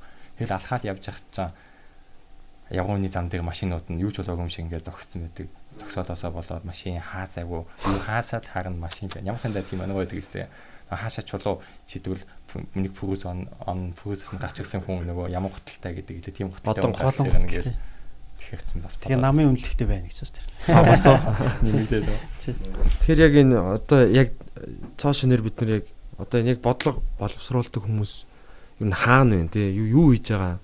Аа тэр хүмүүсийн үгийг сонсож гинөө гол нь шийдвэр гаргах гаргах ч хүмүүс нь эрх мэдэлтэй хүмүүс нь те тэгээд аа гэхдээ би бас ингэж бодоод ер нь бид нар нэг хүн ингээ шийдэх бидний өмнө шийдэх бах хийгээд өгөх бах гэж бодох тусам бидний амьдрал ингээд доошоо дордоод байгаа байхгүй.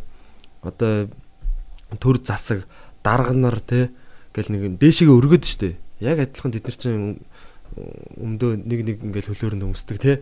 Яг л ингээл өмсөө өмсөөл ингээл шүтээ угаагаал ч юм уугаад гэж юм өгдөг. Тэгэл ингээл адилхан л хүмүүс байгаа штэ те. Яг тэгэхээр яагаад бид нар тэр хүмүүсийг ингэж яагаад биднээс илүү хүчтэй илүү одоо гэж итгээд байгаа юм бэ те энэ итгээд байгаа маань эргүүлээд энэ хүмүүсийг амар хүчрхэг болгоод байгаа. Энэ хүчрхэг хүмүүс чинь тэгээд хамгийн гол нь бид бүгдийг бодохгүй байхгүй тий. Хамгийн яг энэ сайн сайхныг одоо нийтийн сайн сайхныг бодохгүй а тодорхой хэдэн одоо юу гэдэг эрх ашигуудын төлөө эсвэл хувийн эрх ашиг ч юм уу одоо юу гэж юм те. Ингээ яваад байдаг. Тэгэхээр нийтээрээ бас нэг одоо ингээд яг нэг юм энийг ярилцах хэрэгтэй байна. Иргэд одоо хот гэж юу нь яг юу юм бэ? Яг юуны төлөө яг ингээ бүр утгаа алдсан хөө те бид нар энэ машин төгжрөх гэж энэ хотод яваад байгаа юм уу? Тэ эсвэл сайхан амьдрах гээд байгаа юм уу? Яагаад ингэж төвлөрч амьдрах одоо энэ төвлөрч амьдрахын яг ач тус нь одоо яг юу юм те? Аа төвлөрч амьдрах ёстой ч юм уу гэдэг юм маш бүр юм суур асуултуудыг асуух хэрэгтэй болчиход байна л да. Би бол одоо ингэж чинь ер нь хотоороо ер нь бас дахиад нэг нүүх хэрэгтэй. Одоо энэ бол миний бодолтой. Гэхдээ аа дид бүтцээс юм хамааралгүй юм оромж сууцнуудыг бид технологиудыг бид нэр хөгжүүлэх хэрэгтэй. Одоо шинээр ингээд манай яг одоогийн одоо энэ цахилгаан станц энэнүүд бол бас айгүй хилэгдэлтэй байдаг гэж байгаа. Одоо хизээ өмдгөө бас ингээд яатч унтарч магадгүй тийм байдалтай байдаг гэж бүр салбарын хүмүүс нь бас юун дээр хэвлэл мэдээлэлээр ярьж байсан. Тэгэхээр одоо бас бид нар энэ төвөөс хамааралгүй те ийм системүүдийг бид нар бий болгоод нормжуудыг бий болгоод жоохон тарах хэрэгтэй болчиход байгаа байхгүй те suburban одоо хагас хагас хотцсон мэдээж хотын төв рүү орох бах.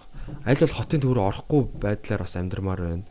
Тэгэл одоо анх ингээл хүүхдтэй болоод аа одоо 200-аар амьдарч ирсэн л та. Татмандаа. Тэгэхэд бол ингээл гараал хүүхдээ түрээл яваа гингүүт ингээл битүү машинууд хүн явган хүний зам байхгүй. Бид нар ер нь хаана амьдраад байгаа юм бэ? Яаж амьдраад байгаа юм бэ? Бид нар хүүхдээ эрүүл орчинд өсөхгүй шүү дээ, тий. Яах гэж энэ одоо баг хүүхдийг төрүүл одоо тэрийн цаашаа. Гэхдээ бид нар яг ийм бохирдолтой орчинд хүүхд төрүүлэх ямар ч хэрэггүй байхгүй баг тий. Тэр хүнийг ингээд эрүүл бос өсгөж байгаа бол тийш наа. Тэгэхээр хот бол яг яг юун зориулагдаад байгаа гэдгийг бас асуух хэрэгтэй. Тэгээ залуу хүмүүс энэ дэр одоо бид нэр оролцоотой баймаар байна тий бас дуу хоолойтой баймаар байна. Зүгээр суугаад байхгүй. Тэгээд хамгийн гол нь энэ нөгөө цагт хоёр ах бас хэлсэн шүү дээ тий. Одоо баг хахтад тэр музейг нурааж гин тий.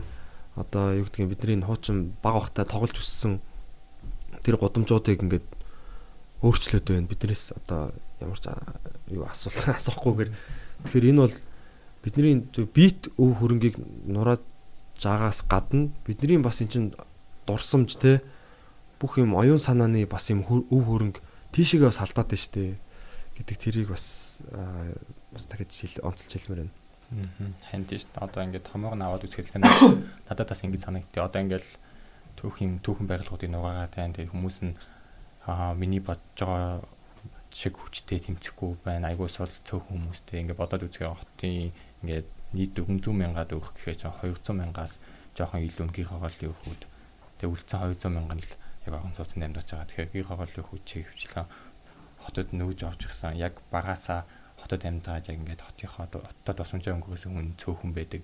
Тэгээ бас гих хоол хүмүүсээ хамаагүй буугаадах болохгүй ягаад тэгэхээр тэднийх чинь яг ингээд амьдралынх нь амьдралтыг буугаад аваад үзэхэд хүмүүсийн нэгт хоёр тавьж байгаа асуудал нь мүзээ өв соёл түүх биш болчихж байгаа байхгүй юу зүгээр л өдөр тутмын амьд хоол дулаахан байр гэдэг. Тэгэхээр хүмүүс чинь нэгт бас дулаахан онмоор ш тий. Түүхөв соёл гэж бодхооц ингээд асуудлуудыг ирэн бэлэх юм бол түүхөв соёл чинь хамгийн доор орж байгаа байхгүй. Тэр одоо юун тэрийг бодох маань та тий. Тэгэхээр чинь бас нэг талаасаа айгүй хэцүү. Тэгээ нөгөө талаасаа бодоод үзэхэд ч гэсэн яг тэр тэмцэх ёстой хүмүүс ч юм уу яг ойлгож байгаа хүмүүс нь магадгүй одоо зөв өөрсдийнхөө амьдралтаар өөрсдийнхөө амьдралыг бодоод явцсан хүмүүс ч юм уу тий. Ингээд багаасаа яг ингээд нийтээрээ нийтийн их ашигын төлөө ингээд тэмцээд дугаараад ингээд тгийж өсөөгүй тэгээ аав ээжүүд нь ч одоо яг ингээд хүүхдтэй тийм зан хандлага чанарын суулгааг уучраас тгийж тэр өнцгөөс хардггүй ингээд бид нар ингээд нэг хотод амьдарч байгаа хотоо ингээд аюу олон ялгаатай өнцгөөс харж байгаа байхгүй тэгээ зарим нь бол ингээд алхаад явж байхад хотыг бол зүгээр л нэг байшингуудлыг харж байгаа зарим нь ингээд арай илүү ингээд хоттойгоо танилцаад илүү мэдэх тусам ингээд хотоо нэг өөрөмсөг хандаж эхэлдэг за ингээд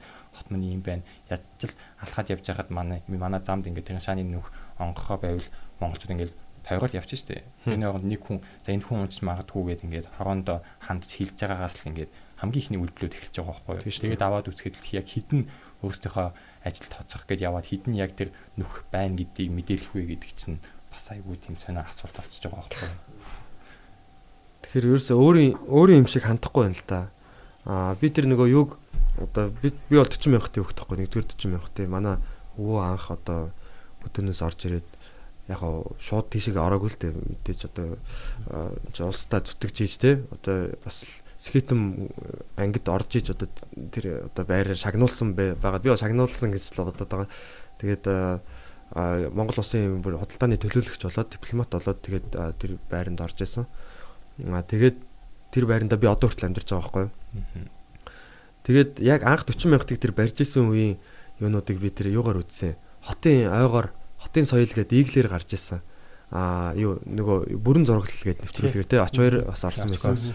Тэрэн дээр яг 40 мянгатын тэр бүтээн байгуулалтын үед харсан чи хотын иргэд бүгд тэнцээ ингээ хурц жото барьсан газраа ингээ ухаад тэнд ингээ ерөөсөө барилгачин тэрийг барих хэрэгтэй биш те бүгдээрээ тэр бүтээн байгуулалтын ажилд оролцож исэн байгаа байхгүй гар бие оролцож исэн.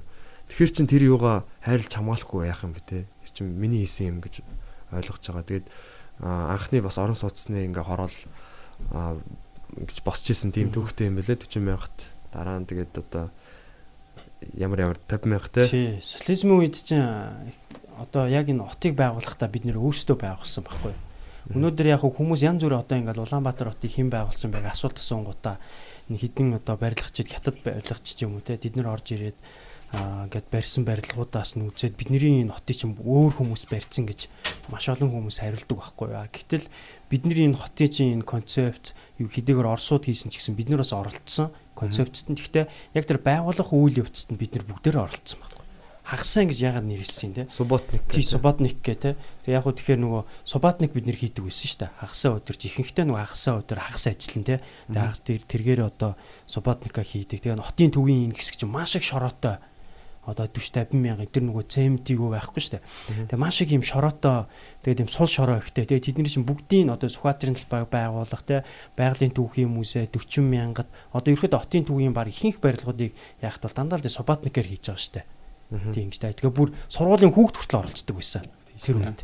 Одоо бол сургуулийн хүүхд ингээд тэр юмд оролцох юм бол нөгөө хүний эрх дараараа араараа гэх л бах л та. Гэхдээ социализм үед бид нэр чинь бүгд ингэж гар бие оролцож исэн байхгүй. Одоо жишээлх юм бол манай нэг багш үдэ. Тэр болохоор яг үхээр энэ хүүхдийн урлан бүтээгтөвийг барилгыг одоо 1950-ад оны дунд үед одоо барьсан л та. Энийг барихад яг хүүхэд байхдаа яг тэр газар шонооны ажилтнад нь оролцож исэн гэж бид нар шороо зүйдсэн гэж байна. Хүүхдүүд хүүхдүүд. Тэгээ яг үгээр дотор тэр газар дороос нь яг үгээр нөгөө сүм хийтэй холбогдолтой тэр юмнууд олдож исэн энэ төр гэдэг. Аягүй тийм сонин дурсамж ярьдаг байхгүй. Тэгээ тэгэхээр энэ хотыг чи яг үгээр манай монголчууд бид нэр өөрсдөө бүр ингэж улаан гараараа ингэж барьж явуулсан юм аа. Хүүхдүүд нь тий хүүхдүүд нь хүртэл оролцсон юм аа. Тийм учраас энэ барилга эднэрийг одоо ингэж бид нэр ялангуяа хотын төвийг те ингэж буулгах юм бол биднээс асуух хэрэгтэй байхгүй. Өнөөдөр тэр хүмүүс нь амьд биш те тэрлсэн амьдарч исэн тэр бүтээн байгуулалт оролцож исэн тэрг удирдах исэн тэр хүмүүс нь одоо амьд байгаа учраас бид тэднээс юу н асуух хэвээр тий. Тийм тэгээд яг үхээр Улаанбаатар хот одоо хүмүүс айгүй асуудаг л да надаас. Чи юу н Улаанбаатар хотын хамгийн дуртай хэсэг чи юу вэ тэргээ те?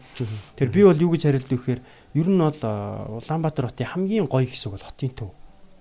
Бидний одоо хамгийн бахархалтай. Өөрөх юм бол Улаанбаатар хот бол хотын хотын төв бол Улаанбаатар хотын одоо бэлэг тэмдэг одоо амин сүнс нь гэж одоо хэлж болно. Бас нэрийн ууц гэж хэлж болно. Тийм шүү дээ. Яагаад тэгэхээр хотын төвд Улаанбаатар хотын хамгийн гоё барилгууд байгаа. Хамгийн сэтгэл татам архитектур эндээс бид нар харж болно. Энд дээр бид нэр тийм ансамблийг харж болно. Өөр бид нар хаанаас ч харахгүй Монгол орны. Тийм учраас бид нар бол энэ хотынхон төвдөө тэгээ дээр нь яг үхээр эн чинь 1911 оны өвсгөл 21 оны өвсгөл 91 оны өвсгөл болсон түүхэн газар. Тийм шүү дээ. Тий. Улаанбаатар хотын түүгийнхэн түүг нь бол одоо баг тойрууд байдаг те гэдэг ч юм. Ингээ ярих юм бол маш олон зүйлийг бид нэр ярьж баг тойрууд тэр түүхийн төв тэрийг бас ярил. Тий, ер нь яг хөө энийг ярихаас өмнө би бас одоо ингээд бид нар ч бас нэлээд зарим юм жоон шүүмжлэлтэй хандлаа шүү дээ. Тэгэхээр бид нар бас нөө ер нь 20 дугаар зуунд монголчууд ер нь хот байгуулахдаа ер нь яаж байгуулсан те Улаанбаатар хот ч ерөөдөө л Монгол улсын одоо хамгийн том хот шүү дээ. Тэгээд энэ чинь орчин цагийн бас анхны томох хотуудын хот байхгүй юу бас. Ах одоо Улаанбаатар хотоос л Монголын орчин цаг хотын төвхөл эхэлнэ. Бүр тийм дундаас хотын төвөөс л эхэлнэ. Тэгэхээр яг тэрнтэй холбоотой бас юм жоохон сонирхолтой бас мэд юунуудыг бас ярьж ямар үнцэнтэй вэ гэдгийг бас ярих шаардлагатай гэж би ярих хэрэгтэй байх гэж бодож байна. Тэгээд 1921 онд ардын өвсгөл ялаад Аа тэгээд ардын хувьсгалын нөгөө ардын хувьсгалчид наашаа орж ирэхгүй хүрээнд нийслэл нийслэл хүрээнд. Тэгээд орж ирэхдээ яг хөхөр одоогийн Сүхбаатарын талбай дээр ирээд тэгээд Сүхбаатарын талбай дээр ирэхэд ингээд юм чи хогийн цэг байгаа штэ. Хогийн цэг байсан гэж байна штэ. 21 оноос өмнө Сүхбаатарын талбай дээр чи хог байсан байхгүй юм чин. Хамгийн өндөр хог нь одоогийн Монгол орон мандуулыг өчсөн барилгын суурин дээр төвшөө таныхны хог буюу өндөр хог гэдэг нэртэй. Өө бүр тийм уул босцсон уу? Тий баг нилээн том хогтой. Аа тэгээд яг үхээр одоогийн яг тэр аа бас энэ яг хог дэш манж амны орооны хог гэдэг ч юм уу те. Янз бүрийн хог нэртэй хогнууд бүх хог ер нь нэртэй. Хүрээний үед чинь. Тэр аймгийн хог энэ аймгийн хог тэр хорооны хог энэ хорооны хог гэдэг ч юм уу те. Ягаад тэгж нэрлэдэг гэсэн тэг ягаад хогоо ялгадаг байсан. хогоо ялгадаг байсан байхгүй. Ягаад тэгэхээр нөгөө бид нар чинь нөгөө машин байхгүй. Тийм учраас нөгөө ийм хүрээ хүрээ гэдэг чинь ингээд юм дугуй хэлбэртэй яг одоогийн байгалийн түүхийн музей мөсөөс ингээ хойшоогоо байсан байхгүй. Хотын хуучин төвчин бол. Тэгээ тэн чинь ингээ зүүн хүрээ 30 аймаг аймаг болгоно нэг дугантай тэгээ аймаг болгоно нэг хогтой хогийн цэгтэй. Хогийн цэгтэй. Тэгээ тэн тэр нь ойрхон. За хол хол явлаа гэтэл нэг 400 м явна. Тэгэл тэндээ ингээ авч асгадаг. Тэгээд яасан гэхээр нэртэй болж ийн гэдэг нь яг үхээр тэр өөр хогон дээр нөгөө өөр бусдын хогон дээр хогоо аяхгүй л гэсэн тийм цаад санаа явж байгаа хгүй. Тэгээ одоогийн тэр шүтээс эднэр чинь бүгд хог байсан шүү дээ. Хуучин политехник гинтер байсан те. Тийм тэр мэндээс дандаа хог хог бол байсан. Тэгээд ийм одоо байсан. Тийм тийм учраас 1921 онд ардын өвсгалчид орж ирээд энэ одоогийн Сүхбаатарын талбай дээр ирээд тэр чинь талбай биш шүү дээ. Энд чинь зүгээр ингээд ийм хог асгадаг ийм гол том чөлөө л байгаа байхгүй ийм том ийм чөлөө маягийн те.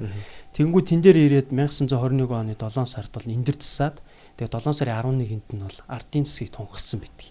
Ингээ тэр цагаас хойш тэр эндрийн талбай гэж 46 онд хүртэл нэрлээд 46 он Сүхбаатарын талбай дээр чинь одоогийн Сүхбаатарын хөшөө өсгөө Сүхбаатарын талбай гэж нэрлсэн байхгүй. Аа тэгээд ингээ шин талбай бий болгосон гэсэн 21 онд. Аа тэгэнгүүт хуучин хүрээний үед бол ийм том бас талбай байсан. Тэр нь одоогийн дөрөвдүгээр дэлгүүрийн яг уртталт нь дөрвөн замын уулзар дээр бол богдын шар орд ингээ маш том ордон байсан. Тэрний урттал нь ерөөсө тэр чигтээ том талбай байсан баг. Одоогийн төрийн ордны ардтал тэр чигтээ том талбай байсан. Тэгээд мөсийн хитэн бэ? Тий, мөсийн нэгээс хойш. Тий, нэгээс хойш байгаа гэсэн үг байхгүй. Мөсийн 6 метр. Тий, тэгээд яагаад одоо ардын хувьсгалч тэр талбай дээр очиж хувьсгалаа зарлаагүй гэхээр ардын хувьсгалчид хиний эсрэг вэ гэхээр нөгөө богдын эсрэг нөгөө ламнарын эсрэг нөгөө ноёдууд эсрэг байхгүй. Хүмүүсээ тэдний талбай дээр очиж ардын одоо засгийг тунхаглах нь тэдний хувьд ямар ч утгагүй байхгүй. Улс төрийнхөө хувьд тий. Тийм учраас тэд нэр яг жоох урагшаага нэг тэр чөлөөн дээр очиод ардын хувьсгалаа тунхаглчихж байгаа байхгүй. Ингээд бол хотын одоо тий. Тэгээд энэ энэ бол яг үхээр Улаанбаатар хотын өнөөдрийн тэр одоо хотын төвийн хэсгийг одоо байгуулах эхлэл болсон байхгүй. За ингээд 24 онд хотын захиргаа байгуулагдсан. Тэгээ хотын цагиргаа ингээ байгуулагдаад хотын цагиргаа чинь гэрт байгуулагдсан шүү дээ бүр. Одоогийн хормын ордны сүрэн дээр анхны дарга нь бас гоё нэртэй баяр гэдэг нэртэй юм хүн байсан. Мононгийн баяр гээд хүн байсан. За тэгээд 1925 онд Монгол Ардын Өсөлт намын төв хорооны тогтоолоор хотын иргэн гэж хэмбэ гэсэн анх тодорхойлт гаргасан. Тэгээ ингээл тий 25 онд ингээл одоо нөгөө хот гэдэг юм ч одоо эхэлж байгаа хгүй орчин үеийн хот гэдэг чинь. Тэгээд тэн дээр маш юм гоё тодорхойлт гаргаад хотод байнга оршин суудаг хөдөөгөр оронгүй хүмүүсийг хотын иргэн гинэгээд хэлчихэж байгаа байхгүй. Тэгээ тодорхойлт гаргачаа. Тэнгүүт тэр Моногийн баяр идэх хүн засаг дарга яах вэ гэхээр анхны дарга хотынхоо иргэдийг тоосон чинь 61 мянган хүн хотод байсан. Тэрний 14 мянган хотын жинхэнэ яриад иргэнгээ. Тэгээ тэр хүмүүст үнэмлэх болгосон байхгүй. Одоо тооллого явуулсан. Тооллого явуулаа. Чи хотын жинхэнэ иргэн шүү. Тэгээ тэр нь бол баг Монгол улсын анхны иргэний өмнөх үүсэлж байж магадгүй те. Монголын төрөөс анх удаага иргэдтэй зөрүүлээ тийм үнэлэх өгч байгаа байхгүй чинь чи маш юм сонж. Тэгээ 24 онд хотын захиргааны дэргэд бас ламбард байгуулагдсан. Оо за за. Тий. Гяс байгуулсан байна. Тий, ерөөсөө маш уу. Тэгээд энэ чинь барьцаалан зэйтүүлэх газар гэдэг ч юм те. Тэгээ яг нь ер нь бол өмнө би нэг энэ маш олон удаа ярьсан л та. 20 дугаар зуунд бол манай монголчууд бол нөгөө ялангуяа шокны зуунд л та. Яг тэр хот шинээр нөгөө шинэ хот байгуулаад цоо шин соёл цоо шин амьдрал цоо шин амьдрал тэгээ бид нар ч юм хотын иргэн болоод тэгээ тэр соёлд нь дасах гэж бид нар бас нэлээд юм болж байгаа хгүй. Тэгэл 29 онд анхны автобус орж ирээл те шоконд ороод 1930 онд радио явж эхэлж байгаа хгүй. Радио явах чинь бид нар дахиад шоконд орж байгаа. Дүүр нэг юм цагаан юмнаас одоо ингэ дуу гарч байгаа хгүй. Тэгээ бид нар чи юу гэж сууж ийм хэрэг энэ амин хаана байгаа гэж байгаа хгүй. Тэгээ бид нар чинь бүр радиог алж үтсэн шүү дээ. Тийм кино хүртэл байгаа шүү дээ те цохиж идлээд тий дээрэс нь ингэж та гэдэг ч юм. Тэгээ иймэрхүү юм одоо тэгээд энэ хооронд яг үхээр нөгөө нийгэмд ялангуяа нөгөө бид нар ч нөгөө сүм хийд сүм хий дагсан хот байжгаад тэг яг нөгөө ерөнхий осолын нөгөө юм бидний одооний нэг иргэний сургууль гараад ирж байгаа шүү дээ. Тэгвэл тэр хоорондын зөрчил гэдэг ч юм уу те. Тэгээ нөгөө имлгүүдээ ч хооронд бас зөрчил явуулж байгаа шүү дээ. Одоо мааран бодер гэдэг те. Тэгэд яг тэр 100 жилийн өмнө хүмүүс ч одоо 70 80 90 жилийн өмнө хүмүүс сонголт хийж байгаа байхгүй. Өглөө осол миний бие өвдлөө шүд өвдлөө. За би одоо лам багштаар очих уу эмчтэр очих уу гэж байгаа байхгүй. Тэр бидний эн чинь бас нэг юм шилжилтийн үе бас тэр чинь ингээд тохиод тохиосон л доо. Тэгээд тэргээрээ эн чинь бас юм онцлогтой. Тэгээд эн чинь авчин үеийн бид нар чинь анхны нөгөө байр орон сууцтай нөгөө суултуу дулаан параас гадна бид нар нөгөө тэр өндөртөө танилцж байгаа байхгүй. Ямар өндөр юм бэ энэ гэдэг ч юм уу. Эмчтэйг очих уу гандаа авах уу гэдэг чинь одоо бас хүмүүс даатгалын компанид очих уу гандаа очиж даатгах уу гэдэг хэлсэн гарч ирээд. Параг одоо хүртэл байж байгаа шүү дээ. Тэгээд социализм үед яг үхээр энэ та нар нөгөө молко гэж мэдэн те. Молконы сав плаз штэ. Аа одоо өөрөх юм бол 100 жилийн өмнө хүмүүс нөгөө үсээ ингээд ийм жилидэг ингээд үсээ ингэдэг байсан бол социализм үед үсээ тэхээ болоо дээш нь оволдог гэсэн байхгүй бид нар ингээд жоохон тийм мод байсан л та. Тэнгүүтээ яг үгүй тэгж овоолохын тулд молконы лазыг ингээд дотор хийждэг гэсэн байхгүй. Тийм гэсэн. Үсээ молконы лаз дотор хийдэг. Үгүй үсний үсээ үсээ ингээд ингээд дээш нь ингээд жоохон овоолгож ингээд хэлбэринтэй тэхийн тулд ингээд үсэн дотор молконы лаз хийгээд тэрийг ингээд ороогоод ингээд овоолгочихж байгаа байхгүй. За за. Тийм. Тий. Тиймэрхүү одоо юм дурсамжууд бол маш их байгаа л да Улаанбаатар хотын хүмүүсийн тий Улаанбаатар хот ийм байсан тийм байсан тэгэл усны гудамж гээ тий тэр үеийн нөгөө алдартай бас гудамжнууд биш үү Усны годомж. тий усны гудамж Чи намаг байсан гэж. Урсгалын зам энтер гээл те. Одоо энэ сэлб гол чи хоёр урсгалтай байсан юм байна шүү Тий. дээ. Одоогийн урсж байгаас зүүн сэлб, Зүүн сэлб те. баруун сэлб гэдэг одоо яг миний өссөн годомж байгаа байхгүй юу? Мгм. Хитлгүүрийн хажуу талын Тий. баруун сэлбийн годомж гэдэг Тий. нэртэй. Гэтэ тэнд бол одоо гол Гол байхгүй. байхгүй. А тэгээ тэр чинь урагшаага яваад усны годомж чинь Тий. За тэр яг усны гудамжтай нэг холбоогүй тэр нь. холбоогүй тий. Тий. Одоогийн тэнцээс ус авдаг байсан болохоор усны годомж. Тий одоогийн яг энэ циркийн яг тий. зүүн урталт юу байсан байхгүй юу? Өндөр ходог байсан. Тэндээс нөгөө усан аваад тэгээд ихэнхдээ нөгөө хятадууд аваад ингээ зөөдөг байсан. Тэгээд тэр чинь ерөөсөө ингээ инх тайвны өргөнчлөө чинь нөгөө төвшүүдангаас баруун дөрвөн зам хүрт гэсэн тийм годомж байхгүйсэн байхгүй? Им хүндлийн юм годомж. Тэгээ ерөөсөө яг хамгийн яг энэ хотын төв яг энэ 40 мянгат бай хамгийн том годомж нь усны годомж гэсэн байхгүй босоо. Тэгэл одоогийн циркээс одоогийн энэ юуны Тэнгис кино театр хүртэл те Хоошоогоо хойшоогоо яг ингэж ийм том хүндлэнийг юм том годомжтой байсан. Энийга усны годомж нэрлэдэг байсан. Тэгээд хятадууд ус зөндөг. годомж. Тэгээ одоогийн цэрэнд өржин годомж. Тэгээд яг ихтлгүүрийн яг сүүрэн доогоор явдаг гэсэн гэсэн үг шүү дээ. Зүг зүг. Тий. Ус зөөдөг байсан годомж. Энэ нөгөө хандд оржихгүй нөгөө нэг бас ингээл цохиулаад өглөө дунд гол ирэг дээр гэл ярьдаг штеп. Тэгэхээр одоогийн яг байрлалаар яг одоогийн хотын төвийн нэршлэр нь одоогийн нэршлэр нь нэрлүүл яг хаана тийм болсон. Тий.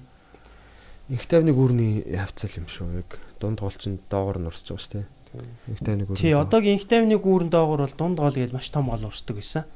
Аа тэгээд дунд голоос урагшаага туул гол гэж байгаа тий. Тэгэхээр туул гол дунд голын хоорондох нутаг үлчээр богдын өндгөн сүргийн нутаг гэдэг байсан байхгүй. Тийм зөвхөн богд амьдардаг өөрийнхөө албатуутайгаа. Тэгээд тэр өндгөн сүргийн нутагт бол богдын дөрвөн ордны гурав нь байдаг байсан. Бүгдийн өнгөөр ялгадаг. Хөрөө ордон, ногоо ордон, цагаан ордон гэж гурав ордон байсан. Тэгээд тэр яг ногоо ордноос нь чим ханд орж яг одоо юм бидний хажууд байгаа чим ханд орж өргөч яг бидний хажууд шүү дээ.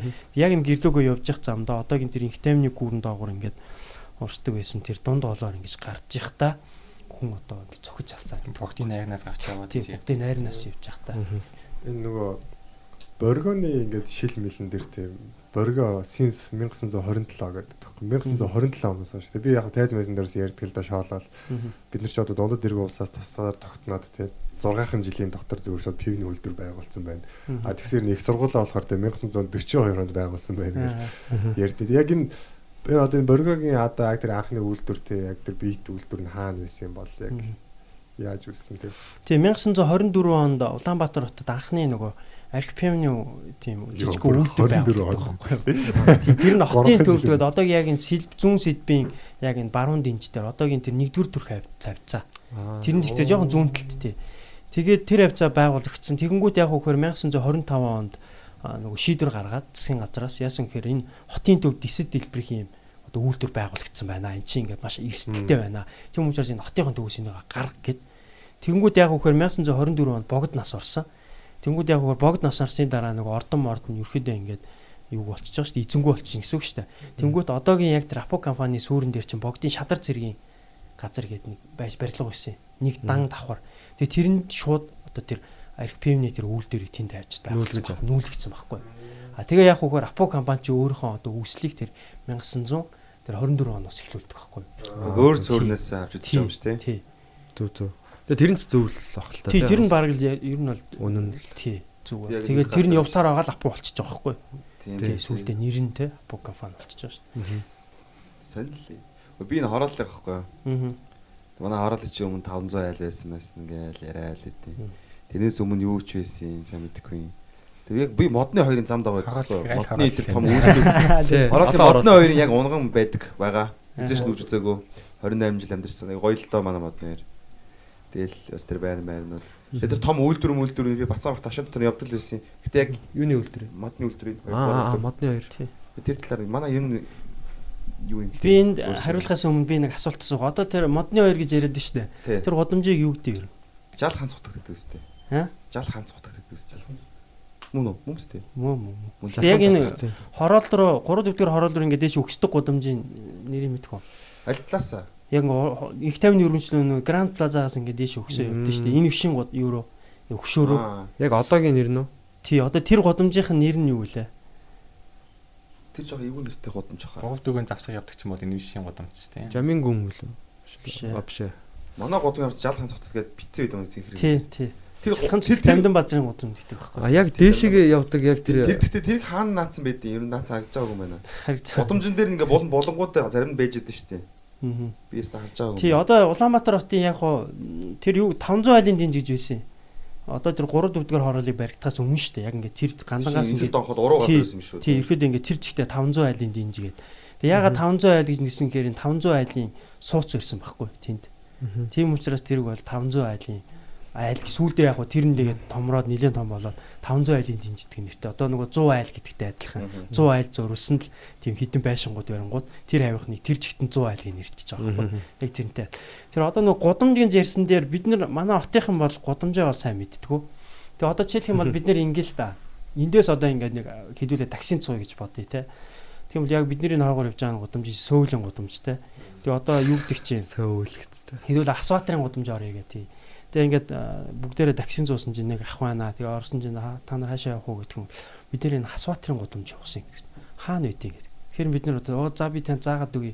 Сөүлэн гудамжаар ингэж явж байгаа хошоогоо үндсэн үлийн гудамжаар яваад тэгээд их тайвны өргөнчлөөгөөр яваад тэгээ амар санаагийн гудамжаар яваад их юуны энэ өшин гудамжаар яваад очт юм аа гэвэл биднэрт яг одоо бид нарыг олоод очих тийм одоо таксин жолоос байгаа юу гэж асууж байгаа байхгүй байхгүй. Тэгэхээр бол байхгүй байхгүй. Тэгээ одоо нөгөө аа, тэгэхээр ерөөдөө яг үхээр бид нар чинь нэг юм яагаад гудамжаараа яг яагаад нэрлэхгүй байна гэдэг юм асуудал дахиад гарч ирж штэ. Тэгэхээр энэ хаягжилтын асуудал дахиад гараад ирж штэ тий. Тэгэхээр яг үхээр эн чинь нөгөө бидний бас энэ хот байгуулалттай холбоотой байхгүй. Тэгэхээр хотод амьдрна гэдэг бол зөвхөн одоо ингээл ийм замбраагүй ч юм уу те. Ингэхдээ биш энэ хот чинь нөгөө ийм гоо сайхан дээрэс нь хаягжилт ийм эмх зэгчтэй төлөвлөлт гэдэг ч юм те. Тэгээд эн чинь бодлох систем гэдэг маш олон зүйл байдэн шүү гэдэг зөвхөн юм годамжны шинээр бид нар харж болж байгаа байхгүй. Жишээлх юм бол саяны тэр нөгөө Гранд Плазаас дээшээ өгсөд энэ вшин годам юу хөшөөний тэр дээшээ явдаг годамж чинь амар санаагийн годамж гэдэг байхгүй. А хойно өгдөг тий. Тий хоноо тэр Дэшиг одоо бидний энэ тэр. Дэшиг өгсдөг тий тий. тэр өгсдөг. Хандагийн 25-аас хойш динжийн баруун талаар шүү дээ. Тий, тий баруун талаар. 25-аас хойш өгч байгаа чингүн жаан гот юм. А 25-аас дээш өгсдөг нь болохоор чингүн жаан гутамж гэж нэрлэж байгаа. Хоёр нөхшин мэт юм шүү. Тий. Тэгээ яг үхээр одоо тэр 3 4-р хороолын явж байгаа энэ вшин өгшөө яга болсон гэхээр энэ вшин өгшөө чи энэ вшин гудамжиндаа байгаа байхгүй. Мм. 3 4-р хороолын дундуур явж байгаа тэр номон Ард аюуш биш үү? биш ээ номон э, номонгийн одоо тэр уул зур хүртэл явж байгаа тэр а, гудамжи чинь энэ вшин өргөнжлөө гэдэг байхгүй. А тэрнээс ийшээ явж байгаа гудамжийг ардаа ийшээ өргөнжлөх гэж байгаа байхгүй. Цаашаа. Тэрнээс одоо 3 зүүн 4-р тал руу, тий баруун зүүн руу баруун явж байгаа бишээ баруун тишээ явж байгаа. Номингийн уул зур штэ. тий. Өргөөгийн уул Тий. зур штэ. Тэрнээс баруун тишээ явж байгааг нь тэгж нэрлэдэг. Ард аюуш гэдэг. Том болж байгаа. Өргөнжлөө. Мгм. Хууч хууч хууч хуучин чинь тэгсэн бизнесний өргөнжүүлээ шүү дээ. Одоо бид нар гудамжаар ярих юм бол баг олж ирэхгүй шүү. Одоо Тий, жишээлбэл би амар санаагийн гудамжинд байна гэвэл хаана ингэж гэх юм бол за инх таймны өргөнжлөөний хоотол энэ вшин гудамжны ортол гэдэг бүр мэдэхгүй. Ер нь бол загнуул л да чи шүү яриад байгаа юм байна. Тий. Уул нь тэгж ярмаар байгаа. Одоо Америкт очингууд Аа. одоо чи Нью-Йоркт амьдардаг хүн бол тий. А Broadway 46 43 2-ын огтлцол дээр байна ч гэдэг юм тий. Тий. 43 дугаар Street Broadway Avenue-гийн огтлцол. Broadway and 43rd гэдэг ч юм уу тий. Тэнгүү тэр хүн яг ямар уулзур гэдгийг нь мэдчихэдэг. Тий. Яг дотор аа окей окей наа чин тэр явд юм байна. Эсвэл одоо юу гэдэг юм тий. Юу 80 87 дугаар гудамж 5th Avenue ч гэдэг юм. Яг ингээ хэлэхээр яг тэрийг мэдчихэдэг. Өргөнжүүлээ годамж цагийнхаа огтлцтойгоо мэдчихэж байгаа шүү дээ. Тий. Дандаа юм огтлцлуудаар ярьд юм байлээ. Тэгэхээр Гудамжнууд одоо Лос Анжелест Wilshire and юу гэдэг чинь тэр одоо Wilshire тэгээд юу гэдэг лээ. А Wilshire гэдэг амар урт гудамж байт юм аа. За тэр жагаа. Гэтэ ер нь бол бид нар тэр огтлцлууд огтлцлуудаар нь ярьж иж болно шүү дээ. Одоо энэ хойдлын бидний одоо энэ одоо усан ориглууртай энэ гудамж чинь а хичээнгүй сайд цэрэнд орж цэрэн байгаа байгаа. Цэрэнд орж сөүлийн юун дээр огтл сөүл дээр байна гэх юм те. Тэгээ уул нь сөүлийн гудамж чинь бас өмнө ямар нэртэй байлаа. Сүүлийн гудамж чи алдартай гудамжтэй. Тэгээ бид нар яг би бол зүгээр тийм харамстай юу гэхээр Сүүлийн энэ болсон ягаад ийм түүхэн гудамжаа те гадны нэрээр ингэ нэрлчихэд байгаа юм бэ те. Тэг ер нь бол бас жоо харамссан. Тийм энэ ч бол Улаанбаатарт хамгийн анхны асфальтын замтай, анхны гэрэлтүүлэгтэй, анхны мод тарьсан. Тэгээ дээр нь болохоор энэ гудамжийн чинь анхны төв гудамжийн баруун тал байсан шүү дээ. Энэ чинь хотын төв гудамж байсан шүү дээ. 1951 өө, 60 он хүртэл. Аа тэгээд а, энэ чинь анх хувьсгалын зам гэж нэрлэдэг байсан. Тэгээд дараа нь болохоор эн чинь Сталины нэртэй болж байгаа. Сүүлдээ эн чинь нацаг дөржин гудамж гэдэг нэртэй болсон байхгүй. Тэгээд эн чинь сүүлд 96 онд сөүлэн гудамж гэдэг нэртэй болсон л да. Тэгэхээр өнөөдөр нөгөө түрүүн бид нэр ярьсан шүү дээ нөгөө юу эднэрт Оросд эднэрт очихоор одоо нөгөө хиний зо- зохиолчдийнх нь те анхных нь тэр одоо орчин үеийн зохиолчдийнх нь годомж байгаа. Тэгтэл өнөөдөр манай Улаанбаатар хотод нэрээ нацаг дөржин годомж байхгүй шүү. Социализм үед бол байсан. Гэтэл одоо ингээд нацаг дөржгүй Улаанбаатар болчиход байгаа байхгүй. Уг нь бол бид нар яг үхээр нацаг дөржтэй Улаанбаатар байх хэрэгтэй байхгүй. Тий. Нөгөө нэг юу лээ. Бараг л тэр юу лээ. Намын намын жүгийн годомжлоо тэр усны солонгос Тий. одоо энэ юу шүү дээ зах руу одоо нөгөө юунаас зүүн дөрүн замаас Тий зүүн дөрөв доошоо оруулах чинь тий. намын Захруу жүг тий гэсэн намын үг. жүгэн гот. Тэгэхээр бас солонгос үний нэрээр Тий одоо Улаан- Улаанбаатар хотын төвийн хэсэг хүмүүс айгүй шүүмжилдэг байхгүй. Тэр нь айгүй яг зүйлдөө юухаар Улаанбаатар хотын төвийн хэсэг юм гадны одоо хотуудын нэрээр эзлэгдчихлээ гэж байхгүй. Токио, Тий, Бээжинг Тэгээ яг үгээр Токиогийн юуны Токиогийн годомж бүхүүргөнөөс хойш явдаг те. Тэнгүүтээ манай баг тоорогийн бүр нэг хэсэг бүр Анкарагийн годомж гэж байгаа Тий, шүү. байжлахгүй зүйл байхгүй. саяхан болчлоо шүү тий дээ. саяхан болсон. Тэр анкара болохын тулд мэдээж мөнгө өгсөн баг. тий мөнгө өгөө. Тэгээд нэг нэг жоохон тогтчлт хийсэн баг. бид нар яг үхээр зүгээр ингээл түүхээ бид нар зүгээр ингээл мөнгөөр зарчиж чинь гэсэн үг байхгүй. Тийм шүү дээ. Одоо юу хин Анкара гэдэг тэгэнгүүт одоо тэр хоттой одоо ямар нэг харилцаатай те тэгээ мөнгө өгөө танаа би гудамжийн чинь гоё тогтчуулъя нэг гоё гудамж өгчих гингүүтэл зүгээр те хотын төвийн гудамжийг зүгээр өгчих байгаа байхгүй. Тэгээ одоо бид нэр Америкт очиод те юун дээр одоо Линкольны гудамж дээр очиод наадах чинь бид нар авъя тийм гудамж гэж нэрлэе мөнгө өгье гэвэл юу ярьж байгаа юу яриад байгаа юм Тийм шүү дээ. Тий бид нар чи баг хөөгөө гаргах шүү дээ. Тэгсэн чи бид нар өө заа тгий тгий гэж чадахгүй бид нар болохоор. Тэгээ яг үгээр одоо Бээжингийн гудамж, Болгарын гудамж, Дэнүрийн гудамж, сая саяхан хүртэл Парисын гудамж гээд нөгөө Сэлбийн гүүрнээс урагшаага те явдаг тэр чинь Парисын хийж Подкагийн байгаа. гудамж нь хаана дээ? Юу нэ? Подкагийн гудамж. Болгарын гудамж яг тэр Астантаа гүүрнээс хойшоогоо ингэ явж байгаа гудамж хэлдэг. Дэнүрийн гудамж хүртэл. Тэгээ одоо ингээд сэл боолыг дагсан бүх гудамж гадаад Гадаад- нэртэй болчихлоо. Парис Дэнүр Тий. тий. Тэгээ бид нар тийм онгоо хүртэл байгаа штэ. Парисаар яваад юугаар явсаар сансарт чинь гэдэг лээ. Нөгөө централын явах одоо хүн чөлөөний хогтой ч марк Оо тий. Тэгээд одоо ингэж байгаа. Одоо хүнчлөөний авахар гэдэг нэг Улаанбаатар хот сүрсэн газар штэ. Тэр чинь одоо Туркийн нэм цэцэрлэг хүрлэн болцсон. Энэ туркууд ер нь яагаад байгаа юм бэ? Кинон аяг гараад байгаа юм. Тэр энэ чинь одоо бид нар яг энэ Улаанбаатар хотынхаа яг одоо эзэн муу юм уу биш юм уу те. Тий бид нар зүгээр ингээд ийм зүгээр ийм юутай тий ийм шошготой тэгээд худалдаж аваарай гэдэг ингээд лангуун дээр байж байгаа байж байгаа хүмүүс болчиход байгаа байхгүй тий. За намайг миний нэрийг өөрчлөө надад мөнгө өгч гэдэг баг одоо өөрөө хүн өөрийнхөө нэрийг өөрчилж байгаа. Харин Тэгээ намайг юу гэж дуудсан болно гэж байгаа юм шиг тий. Тийм Тий. болчихж байгаа. Тэгээ түгэн очко ярьжсэн да. Одоо нөгөө гогон хот давхцаад тэгээ хуучин хот дээр нэмж байгаад ингээд зай талбай айгу бага болчлаа гэдэг олон нийтийн талбай. Тэрийг одоо бид бүгд мэдэрдэг шүү дээ. Ингээл нэг айгу давчуу зайд тэгээл нэг машин байшин хотхнууд дундаа ингээл хүрээлэгдээл ногоон талбай багтай. Тэгээл бүгдээрээ хуучны хотны хотын зураг хараал ямар гоё юм бэ гэж бүгд уулга алддаг. Тэгээ тэрэн зүгээр хүмүүс яг ингээ хуучны хотыг харахад айгу гоё санагддаг. Надад тэр зай талбайтай л хамаатай санагддаг байхгүй юу? Одоо ингээл драмын театр 1960 онд ингээл харангууд 90 тойронд нь ямар ч өндөр барилга байхгүй ингээд нэг гоё цэлхийсэн хоосон орон зай тий. Тэнд ингээд хүмүүс бүгд гоё гудамжаараа алхдаг, болддог. Тэгээл тэр зайн ч гэсэн айгүй гоё байдаг учраас нэг тийм их чөлөөтэй. Тэгэл хүмүүс 100 угаас хөдөө яваал цэлгэр тал яасан гоё орон зай уужим тал вэ гэж боддоо шүү дээ. Буцаад хотод ирээл дахиад энэ нэг барилдмал дотроо очдөө шүү дээ тий. Хаашаа шахсан ингээл нэг баахан орон сууц гээл. Тэр надад би илүү нэг тийм бас яг хоос орон зайтай илүү нэг тийм уужим газар байхад илүү гоё санагдсан юм шиг байгаа миний хувьд. Тэгээд Ямар ч үндтэй юм шиг тий. ер нь ихэнх нь тийм л баг. Тий одоо би бол Улаанбаатар хотоор ингээд явахдаа бол надад бол хамгийн их таалагддаг газрууд бол ерөөсөө юм ногоон байгууламжтай газрууд л надад маш их таалагддаг. Тэгээд яг үхээр одоо Улаанбаатар хотын яг тэр төвтөл ба уртлын те тэр одоо тэр нөгөө ногоон байгууламжтай тэр надад тэгээд дээр нь чингэлтэй дүүрэх чин хэд хэдийн одоо тэр нөгөө э, чингэлтэй тэр самбуугийн гудамжаар яг тэр дундуур нь явах надад бас маш гоё мэдрэмж төрдөг байхгүй. Ингээд хоёр талаараа ингээд модтой тэгээд ингээд дундуураа гоё тэр чинь ингээд юм хөшөө дурсгалтай те ингээд тийм. Тэгээд Улаанбаатар хотын төвийг бол социализм үед байгуулахдаа тэгсэн л дээ хотын төвд бол дөрвөн давхараас дэш байшин барихгүй гэдэг ансамбл үүсгэсэн байхгүй. Тэгээд яг хөхөр одоо ингээд бид нар ингээд энэ э, талбай дээр очиж иргэн тойрноо ингээд хараад шилэн барилгууд бид нар сүүл баригдсан барилгууд байхгүй гэх юм бол яг нэрэл яг тэгж харагдана.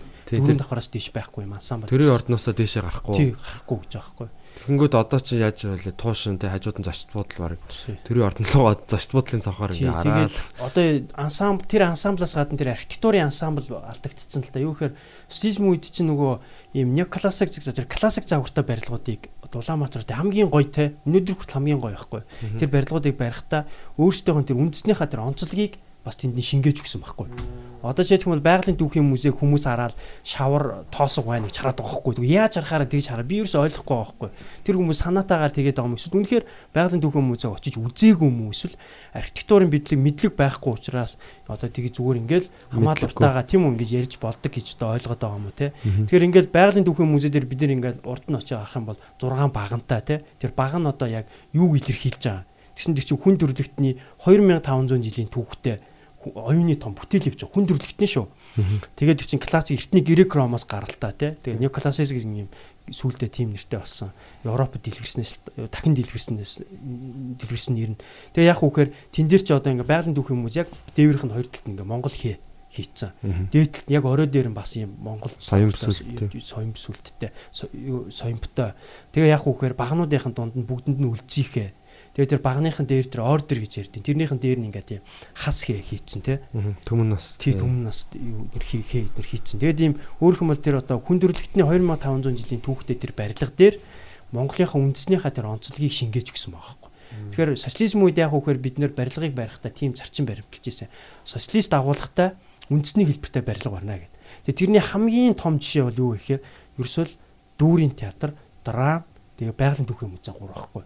А дүүрийн юуны байгалийн түүхийн юуны драмын театр яадаг вэхээр ингээд яг ингээд багныхын дээдлэлт нь мөр хийц мөрний толгой байдаг байхгүй. Тийм шүү дээ. Яг ингээд дөрөв тал руугаа тий. Тий.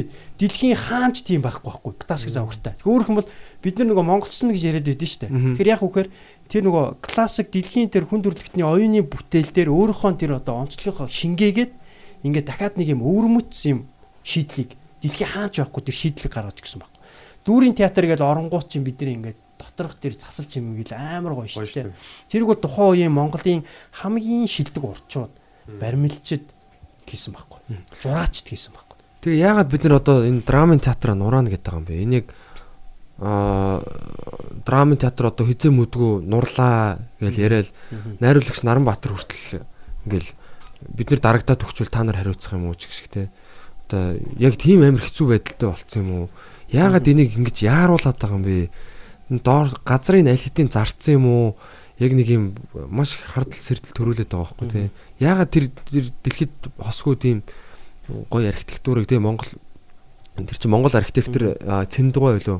Хин блэ тэр юунд чимэд уушлараа тий хүний бүтээл штэ тий.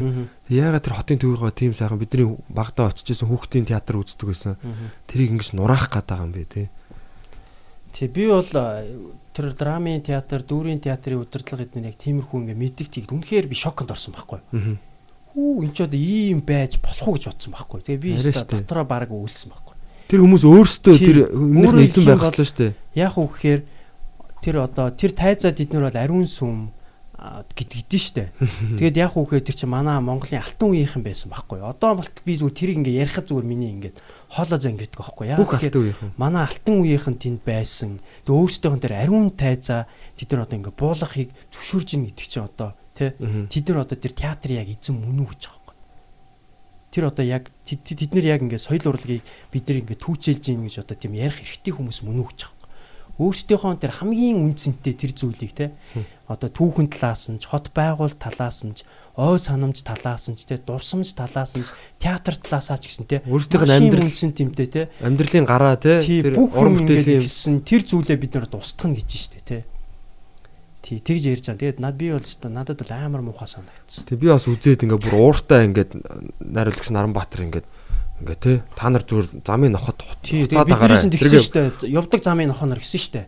Тий. Одоо бид нэр тэгээ хуцаж байгаа юм байна л да тий. Бид нэр одоо соёлынхоо өвийг те хамгаалыг гиснийхаа төлөө өөр баг бид нар одоо баг драмын театрыг драмын театрынхнаас хамгаалах шаардлагатай болцсон байгаа байхгүй барилгын. Тий шүү дээ. Тий яг үнийг хэлэхэд тийм дүүрийн театрынхыг бид нар баг дүүрийн театрын удирдлагаас бид нар хамгаалах шаардлагатай болцсон байгаа байхгүй тэр энэ хэмжээнд очино гэдэг чинь бид нар энэ амар том эмгэл байхгүй маш амар том одоо үнэхтэй зүйл гэж би одоо. Тэгэхээр яг юу тэр хүмүүсийг одоо тэр уран бүтээлчдийг те өөрсдийнхөө тэр яг одоо үлгий болсон те өөрсдийг нь яг хүн болгосон гэх юм уу уран бүтээлч болгосон тэр тайзыг ингээд нураая гэж хэлүүлээд байгаа юм бэ те. Одоо хэр их мөнгө авсан одоо барыг тэгж надад бол шууд шууд тэгж бодогдож байгаа хөх те. Тэгэхээр үнэхээр бас аимшигтай юм болоод байна л. Улам одоо хамгийн тэр гоё бүтээлүүд одоо төв номын сангаа бас бас л нураа нэг одоо яг юу гэсэн үг вэ? Одоо ингээл очиод бид нар юу тэ Америкт одоо Вашингтон ДС-д одоо номын сангаа нураана гээл те.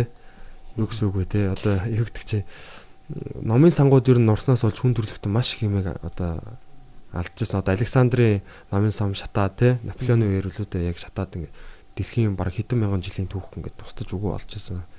Тэг югдөг чинь. Тэгэхээр бид нар энийг бас маш хадгалж явах хэрэгтэй. Бид нар юуг чухалчлаад байгаа юм бэ те? Яг ингээд маш том өөрөө өөрсөнтэйгээ ингээд нэг юм тулах цаг ярьчихэд. Тэгээ одоо энэ дөөр драм номын сан байгалийн түүхийн музейн барилгууд чинь Монголын одоо иргэдийг социализмын үед те Монголын одоо тэр иргэдийг соён гэгэрүүлэх хамгийн том соёлын төвүүд нь одоо ч биш те. Тий. Тэгэхээр эн чинь нэг түүхэн утгаараа ой санамж гэдгээрээ чинь чинь юм авч үлдэх юм дуусгал байхгүй. Тэрнээс өмнө бид нэр одоо тийм олон нийтэд зориулсан тийм хийж байгаагүй шүү дээ. Одоо нийгэм ч тийм феодалын нийгэм чинь бол дээд ангийнхан л өөрсдөө зориулаад нөгөө сүм хийд байшин барилга бариад байгаа шүү дээ.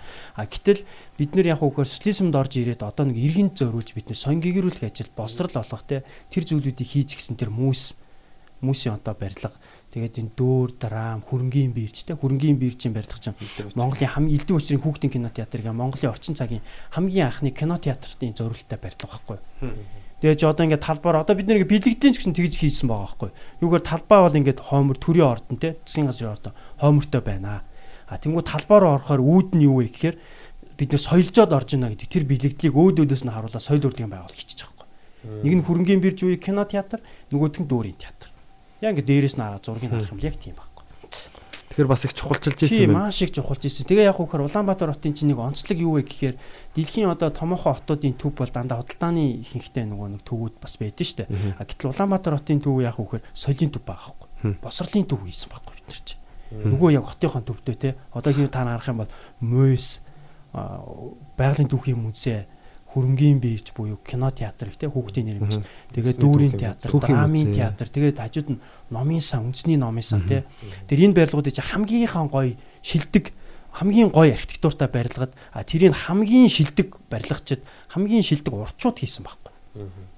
Тэгэхээр юу чухалчилж исэн бэ? Тухайн үед те юу чухал байсан бэ гэдгийг одоо ингэ шууд харуул. А одоо болохоор юу чухал вэ гэхээр бас л сонь те. Ер нь ихэнх нөгөө Америкийн год төв хотуудын гудамжийг Market Street гэдэг дандаа байдаг. Дандаа зах захын зах байдаг гэсэн. Тэр тэрийг дагаж одоо ингэж хөгжиж ирсэн. 8 худалдаа энэ төр явагддаг. Манад бол бас өөр ээжээ те. Тийм тэгээд гэхдээ одоо яг бүх юм болохоо байцаад байгаа биш бас. Энийг ерөн зүгээр бид нар мэдчих хэвээр. Аа тэгээд цаашдаа одоо юу гэдэг яг хотын иргэд юм бол те. Энийний төлөө дуурж явах хэвээр, үйлдэл хийж явах хэвээр, сэтгэл гаргаж явах хэрэгтэй. Mm -hmm тэгэхгүй бол сүултээ бид нар хинч биш болоод дуусгахгүй юу? Тий. Işte ингээ очког яаж хахад ингээл бид хэд нэг хотод байгааг нь ингээд өмцүүл нэг биш байгаа нь анзаарч байгаа сте зарим ингээл нугаан гээл дайрч ин зарим нь хамгаалах гээ дайрч ин тэр нөгөө оч хагасаанд хідүүлгийнх нөгөө комеди үзтэр очког нөгөө түүх хийчээд авсны тагаа зөвхт хоёр гарч ирээд гисэн штэ 10 жил биднэрт ингэж түүх цаадаг гэсэн бол гэд хэлж байгаа байхгүй. Тэгэхээр манид бас яг ингээд ерөнхий боловсролын бүх төр боловсролоо аваад гарахтаа бас яг хийх хэмжээнд бас тийм түүхийн бас босод мэдлүүдтэй болж байгаа вэ гэдэг чинь ингээд айгүй харилцаа адилгүй болж байгаа ч. Тэгэл цаашдаа угаасаа л бид хэд нэг хоттой амьдрах нь тодорхой. Тэгээ зөвхөн би би гэдэг угаасаа л олонхын шийдвэр гаргах учраас ингээд бусдыгаа ч гэсэн ингээд өөдөн татаад бусдаа ч гэсэн мэдээлэлээ түгөөгээд ингээд хамтдаа сайж авахгүй зарим нь сайжгаад байдаг бусдад доошлоод байдаг тэгэл эцсийн үр дүн гэж бид нэг өнөөдөрт ингээд заримаас нь харж штэ миний бодлоо. Аа. Хоёрын хувьд одоо тэгээд одоо хитэх ачаалттай хотод амьдраад байна дээ. Тэгээд бид нар бүгдээрээ шийдэх арганд хоёр юу гэж бодож байна өөрсдийнхөө өднөөс. Мм яг шийдэх арга гэж өөрсдийнхөө өднөөс шүү дээ. Надад их айгу жижигхэн зүйлээс л их юм санагдчих. Нэг айгу олон хүний нэг хүчний олонгүй далаа гэж тэгдээс олонний хүч гэдэг шиг зүгээр л миний хувьд одоо би хотынхоо төлөө юу хийж чадах вэ гэдэг ингээд бодоод үзэхээр яг нөгөө би дээр нэг аа Джон Кеннедигийн нэг үгийг уншижсэн байхгүй юу? Америкийн ерөнхийлөгч Джон Кеннеди юу хийсэн байсан бэ гэхээр зүгээр улс орон чинь таны төлөө юу хийж чадах вэ биш ингээд зүгээр та улс орныхоо төлөө юу хийж чадах вэ гэж өөрөөсөө асуугээд зөв тэрийг анзаагаад үзсэн чинь ингээд хүмүүс дандаа л тэгдэг юм шиг харагддаг л та ингээл тэр хүн би тэр хүнтэйгээ очиж туслах уу эсвэл тэр хүн над дээр ирэх үү гэл ингээд өөрөө үйлдэл гарахтаа дандаа ингээд тэр хүмүүс миний төлөө юу хийж чадах вэ гээл зүгээр суугаад байдаг. Авхаа бодоод. Тийм авхаа бодоод тэгээд ингээд бусд нь миний төлөө юу хийж чадах вэ гэж байгаад байдаг. Зүгээр жоохон жоохон хандлага өөрчлөө зүгээр би юу хийж чадах вэ гэчихээр л ингээд айгүй гоё жижигхэн жижигхэн зүйлс ингээл гарч ирэл цааш цаашаа ингээд давлгаалах айгүй боломжтой байгаа байхгүй. Жишээ нь ингээд өглөө алхаж явахдаа ч юм уу би бас өмнө тэгж боддог гэсэн алхахтаа ингээд би дандаа төрүүлж гарна гэл ингээд машин замтаа алцах гэж ч юм уу төрүүлээд явууны гацгаах гэж одоо зүгээр за за машинаа явуулчихъя гэд тэтгэр ч угаасаа дайгаал явчихж байгаа юм л та сайн. Гэхдээ ингээд би тэндээ бохимдгаа болсон чинь ингээд над миний амьдрал ингээд жоохон ч гэсэн бас ингээд эерэг болсон аахгүй. Өмнө болохоор би тэр болгонд бохимдаал ёо энэ машинууд таалцсан гэж боддог. Гэсэн одоо за яг идэж гэсэн яаж байгаа би ихэд эдийг гаргаж өгч байгаа л нэг жолооч нь над дээрээ зогсохтон л гарчий да ингээд 50 болчингууд миний тэр өдөр ингээд айгүй 50 эхэлж байгаа байхгүй би ингээд өглөө бохимдож эхэлсэн бол шал ондоо байсан чинь 50 эхлэв зээл чаастаа ингээд бүх хүнтэй 50 байх цаад эхлэнгууд магадгүй миний дээр 50 нөлөө бусдад ч гэсэн нөлөөлж байгаа байхгүй тэрэн шиг л ингээд өөрийнхөө үйлдэлээсээ л зүгээр ингээд баг багаар хүн байдаг бол тэгвэл зоохгүй хаалган татаад өгчөнгүүд нөгөө хүн чинь энийг л явна. Магадгүй нөгөө хүн чинь дараа нэг удаа намайг хаалга татчих өгснийг бодоод дахиад нэг хүнд онгойлгох юм уу. Тэгсээр гараад эн чинь цаашаа ингээд аюу олон хүн нөлөөлөх боломжтой гэдэг чинь ингээд жижигхэн жижигхэн үйлдэлүүд аюу ингээд цаашаа олон зүйл төрөгдөг санагддаг байхгүй юу. Тийм шүү дээ. Них яг хүний даац хэтрээд байгаадаа биш одоо юу гэдэг те ингээл хятадд ингээд явж ангууд маш олон хүмүүс ингээл хоорондоо гудамжаар зөрөхтэй ингээл бүгд ингээл уучраа болоод ингээл зөрөөл яваад байгаа Тэгээ тэгэхээр тэд ингээд нэг юм юугаа аа урсгал ингээд нэг яваад байгаа нь харагддаг. А манайд болохоор одоо ингээд маш олон хүн бахаар одоо тэнцээ түлгэлцээл одоо мөрлөлцөөл ч юм уу те. Өөр хөдөө тал газар хоёр мотоцикл мөргөлдсөн хэрэгч гарч исэн. Тэгэхээр энэ бол бас яг бидний зүгээр яг одоо хандлаганд бас байгаа хэл та тийм. Ингээд хотыг ингээд аваад үзэн гол угаасаа л тийм орон зайгаа хувааж нөхөсөг амьддаг тийм орон зай байгаа байхгүй юу. Миний орон зай би ингэж гарна гэхгүй ингээд яг тэрийг нөхөсөг хуваалцаал Жишээ нөгөө Японд би нэг тийм түүх үйл явдал сонсч байсан байхгүй. Ингээд хоёр хүн Монгол хүн ингээд Японд очиод гацгүй газар зам гарах гэсэн юм байна л та. Тэгээ нэг Япон хүнтэй хамт ингээд хоёр дэш хаагаал машин байхгүй хань гарах гэсэн чинь нөгөө Япон хүн чинь ингээд хүй байж хийгээд хүү яасан би нөгөөсөө машин байхгүй шүү дээ гэсэн чинь хоёулынх нь гацгүй газар гарч байгаа хүүхд тарчвал яах юм бэ гэдэг. Тэгэхээр ингээл бидний үйлдэл гэдэг чинь ингээл цаана айгүй олон хүн нөлөөлж байгаа байхгүй юу. Тэгэхээр би тэрийг сонсноос хойш нэг хэсэг ингээд айгу бас тэгэн шигээ бодоол за ингээд нэрээ жоохон хөвгт байвал би ингээд аль болох ингээд хүлээж мүлээгээл төв шууд ингээд уулзах чаа домгийн удаан ногоон гэр улаан гэрэл наасдаг шүү дээ. Заримдаа цагдаа нар тэр чинь ингээд бай бариад байдаг шүү дээ. Хүмүүс ингээд тийм 60 гарам тавд нөө заримдаа ингээд амьдралаа бодож идэв шүү дээ. Ингээд хүлээнгээ. Аа бид юу гэдэг байна. Тэгж явахдаа би ингээд заримдаа хүүхэд байвал ингээд яагаад гарах гэснээ за за бас ядчил ингээд муу хөдөө бол үзүүлэхгүй нэг хаяа хүлээгээд ч юм уу ингээд ийм хүү үйлдэлүүд чинь Ингээд дандаа би энд нөлөөж идэг санагдсан. Тэгэхээр яг нөгөө бид нар бас яг өөртөөсөө л яг асуух хэрэгтэй л тий. Одоо төр засаг ингээд шодрог бас байна. Бид нар ихтэй ийм жижигхэн юм дээр шодрог бас бас өөртөө дүрм зөрчиж идэг байгаа байхгүй тий. Тамхи татчих болохгүй газар тамхи татчихдаг аа яадын хүн байхгүй.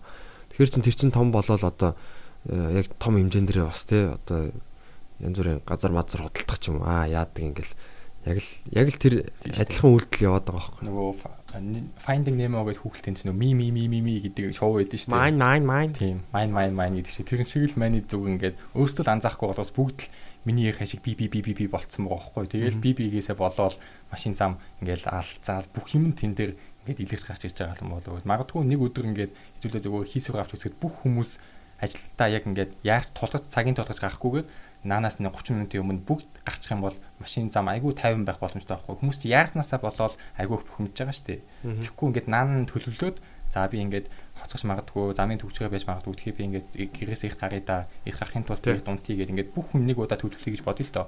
Тэнгууд л тэр нэг өдөр Улаанбаатар хот ингээд шал ондоо болох байхгүй. Хин чи яахгүй?